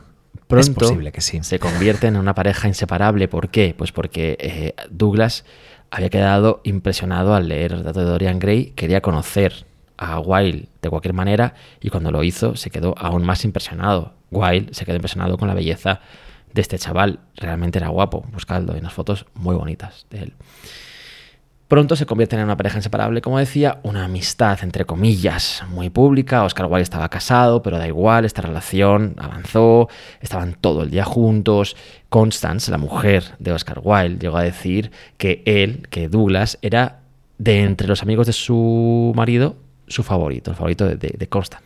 Fíjate esta palabra, el favorito, que tanto se usa y que Sí. yo cada vez odio más Sí. cuando se habla de una relación Y homosexual. amigo, y amigo también. El favorito del rey, el favorito del emperador. El amigo de el no sé favorito quién. del escritor. Oh. El amigo también. Pero La el amiga. padre de Douglas, el padre de Douglas, este marqués, sí que lo llevó mal, lo llevó fatal. Escribía a su hijo para pedirle que dejase de ver a Wilde. El hijo se, defendía y seguía viendo a Wilde porque a él le salía de los huevos. Y tanto, tanto le molestaba que, eh, eh, llegado a un punto, exige a Douglas que deje la relación con Wilde o le retiraría la paga. Él, el chaval, sigue con su relación, él, efectivamente, el padre, le retira la paga. Pero, pero todo sigue así, ¿no? Empezó a seguirles, empezó el padre a seguirles, a hoteles, a restaurantes, ver, todo para reunir pruebas, para poder denunciar en algún momento a, a Oscar Wilde. Qué empeño, ¿no? Qué empeño ponen algunos en decir esto está mal, no lo quiero. Claro, se empezaba a hablar por en No los Londres- ignora, no, no, les persigue. Sí, en Londres empezó a hablar de esta historia y él sentía su honor de padre, su honor familiar como dañado por esta sí, historia, ¿no? claro que sí. Eh, tanto eh, va el tema adelante, tanto intentó boicotear su relación que eh, el padre de este chaval intentó boicotear el estreno de una obra de Wilde en el teatro en Londres, la importancia de llamarse Ernesto. No lo consiguió porque Wilde había estado avisado antes, avisó a la policía y lo detuvieron antes. Pero cuidado, porque estuvo al puntito, al puntito, al puntito de liarse parda en ese estreno donde iba a dejarla en evidencia, a contar todo lo que pasaba en el escenario. Pero finalmente el marqués no lo consiguió y lo que hizo fue dejar una nota para Wilde en su club, en el club que frecuentaba Oscar Wilde. La nota, que está su foto en Google, lo podéis ver cualquiera, decía para Oscar Wilde, ostentoso sodomita. Esta nota, muy fuerte, dañó mucho a Oscar Wilde y decidió denunciar Oscar Wilde al padre de su pareja, al padre de Douglas, por difamación. Se metió el solito. Se cavó su propia tumba. Claro. El juicio, el primer juicio dio la razón a Oscar Wilde, pero bueno, varios, varios juicios después, finalmente el padre de Douglas consiguió demostrar que tenía relación con su hijo, que Que era sodomita, si somos. si somos, que todo esto fue así y finalmente le condenaron a estar en la cárcel dos años. Como sabes, cuando sale de la cárcel, Oscar Wilde está perdido, no tiene familia, su obra no se representa, sus libros no se venden, todo está fatal, él está condenado ya a todo y entonces se marcha, se hace una especie de exilio, de destierro, se marcha a Francia, deja Inglaterra eh, y se cambia el nombre. Se cambia el nombre, deja de llamarse Oscar Wilde y se empieza a llamar a sí mismo Sebastián. Mira. Ah, claro, por algún motivo. Y esto ¿no? tiene que algo que ver con San Sebastián. Claro, elige el nombre de San Sebastián porque le había impactado mucho la historia de San Sebastián, ese martirio, ese daño que había sufrido San Sebastián por sus iguales. Eh, le había Por sus iguales, mucho- por haber, por creer en algo diferente. Exacto. Y todo esto porque Wilde había visto un cuadro, el cuadro de Reni, que estaba en el Palazzo Rosso, ese mismo cuadro que después impactaría A Mishima. a Mishima, eh, y le había dedicado incluso un poema a ese cuadro de San Sebastián. Fíjate cómo después, para acabar su vida, porque vivió muy poco tiempo después ya en París, antes de morir, se hace llamar Sebastián. Es muy fuerte esto. Pero bueno, lo que quiero contar es muchas cosas más que no podemos, así que pues eh, aquí te lo voy a dejar, Bernardo. En el siglo XX un montón de artistas empiezan a incluir eh, a San Sebastián en su obra y ya los comenté en el directo del Prado, ¿no? Bueno, pues eh, de todo, fotógrafos, cineastas, en fin, un montón de gente. Por ejemplo, no comentamos la película de Derek Jarman. Hombre, tenéis que ver la película de Derek Jarman que está en filming. Sí, Sebastián. Sebastián. No, no está en filming. No ¿Cómo está, la vimos no la entonces? encontramos. Tengo yo el DVD. Ah, es verdad, la vimos en tu DVD. Sí. Exacto. Comprado a saber cuándo. A saber cuándo, pues en un Vips hace Pero muchísimo que lo tiempo. teníamos. que Eh, Queen impactó. Cristina tampoco está en filming. Por favor, Vaya, amigos hombre. de filming. Vaya, hombre. Incluid en vuestro capítulo Sebastián de Derek Jarman Sí, por y favor. Queen Cristina. Sí, sí. Y nada, solo eh, para terminar, quería decir que evidentemente llega un momento en el siglo XX que estalla la epidemia del SIDA y que muchos artistas empiezan a tomar también a Sebastián, a San Sebastián, como parte de su obra para denunciar hechos relacionados con el abandono gubernamental, con la reclusión eh, social, eh, con el daño que se hacía a estos enfermos o incluso también, por supuesto, con las propias eh, agujas de, los drogadictos que estaban enganchados a, la droga y que se, bueno, algunos artistas se vieron reflejado en, en San Sebastián, ¿no? Este, este asunto. Por ejemplo, tu gran amigo David, David Bognarovich. Exacto. Bueno, amigo de toda la gente que escucha este podcast. ya es nuestro. Esa pareja, David Bognarovich, Peter Huyer. Me encantó que había un comentario en el directo ahí escrito que decía, ¿cómo no? Si hablan estos dos chicos, tiene que estar David Bognarovich, no puede no estar. También decían, este es el primer arte compacto que es realmente compacto, porque el directo duró, ¿cuánto? 15, 20 minutos. Es verdad, es verdad. Bueno, pues sí, eh, David Bonarovich hace Bad Moon Rising, por ejemplo, una obra de 1989 en la que denuncia el SIDA y, cómo es necesaria eh, buscar una cura para ello, con dinero, con interés. Por cierto, mm, hola, buenos días, todos estamos vacunados ya casi del COVID-19. No existe la vacuna, aunque está muy avanzada, pero ya hace 40 años de esto. o Todavía 50, no existe. todavía no existe, no está en la calle. Y Ron Aithy, como hace esa Odisea del VH-Sida, una performance maravillosa de 1994, bueno, maravillosa, dura, que también está en YouTube, lo podéis ver, lo recomiendo. Eh, él se, se autolesiona y le lesiona a un colaborador suyo, sangra delante del público. Bueno, en fin, tuvo problemas ese señor fuertes porque en una de sus performances incluía volar por encima del público sangrando y caía la sangre encima de la gente del público y aunque él estaba sano, eh, en fin, le denunciaron por, por, por daños a la sociedad. Bueno, sí, muy, muy, muy fuerte, ¿no? Y quería acabar con una cosa. Lo último. Pues espera que digo yo antes Vale. una cosa. ¿Por qué contamos estas historias? ¿Por qué hablamos de historias que no son estrictamente obras de arte, aunque sí que tienen que ver con obras de arte? ¿Por qué hay que contar estas historias? Porque tenemos que contar para contar, para que contemos. Totalmente. Mm, Porque estos temas, ¿por qué estos temas se tienen que llevar en secreto? ¿Por qué no hay que hablar de ellos? ¿Por qué no hay que mostrarlo? ¿Por qué no puede ser esa vida? Y sí, la vida de tengo una mujer y tres hijos y un marido y dos hijos, un niño y una niña, la parejita. Pues porque todos existimos, porque todos tenemos los mismos derechos, como decía antes Juan, los derechos humanos. Hay que contarlo y enseñarlo mucho. Cris, Cristina, en la última época de su vida tuvo un, un- un problema, una enfermedad con su útero, tuvo un útero prolapsado, creo que se dice, y resulta que parecía, bueno, se, se- se le salía el útero, literalmente, es algo parecido, si lo digo mal, lo siento, y ella se puso muy contenta y dijo, me estoy convirtiendo en un hombre. En la última etapa de su vida, dijo, me estoy convirtiendo en un hombre. Estaba feliz, estaba feliz, entusiasmada, informó a todo el mundo de esto y pidió que se le hiciera un retrato a la masculina, con casco y con armadura, con una inscripción que ponía Alexander, rey de Suecia. ¡Wow! ¿Y dónde está ese cuadro? ¿Existe? Pues tengo que investigarlo. Venga, investiguemos, tengo que investiguemos, por investigarlo. favor. Hay que contar estas historias, Juan Rasanz. Pues sí, para saber mucho más, eh, porque no he contado nada, de las historias relacionadas con San Sebastián y el mundo gay, hay un artículo muy profundo y muy interesante eh, de Richard Kay. Richard Kay es una persona que ha investigado muchísimo sobre la relación del arte y, y la homosexualidad, y sobre todo eh, de San Sebastián y la, y la homosexualidad. Y él, en este artículo, en el principal artículo que escribe, que eh, se llama. Ah, ah, ah, espera, que lo tengo. Espera, crisis, espera. crisis. oh. No, que sí que lo tengo. Te tiro el micrófono. Calla, que me acuerdo. Losing, losing, losing, madre mía. Losing his religion. Mm, como la canción de Rem, de R.E.M. Claro, porque en ese, his religion. en ese videoclip, por favor, revisadlo todos. En ese videoclip, todo lo que ocurre ahí gira en torno a San Sebastián. Ahí lo dejamos. No, no, no, ahí lo dejamos no. Vaya hombre. Richard Kay, ese es el timbre de nuestra casa. Richard Kay dice en, eh, en su artículo, en un momento determinado, me encanta quedarme con esta frase, los sebastianes modernos devolvemos los disparos.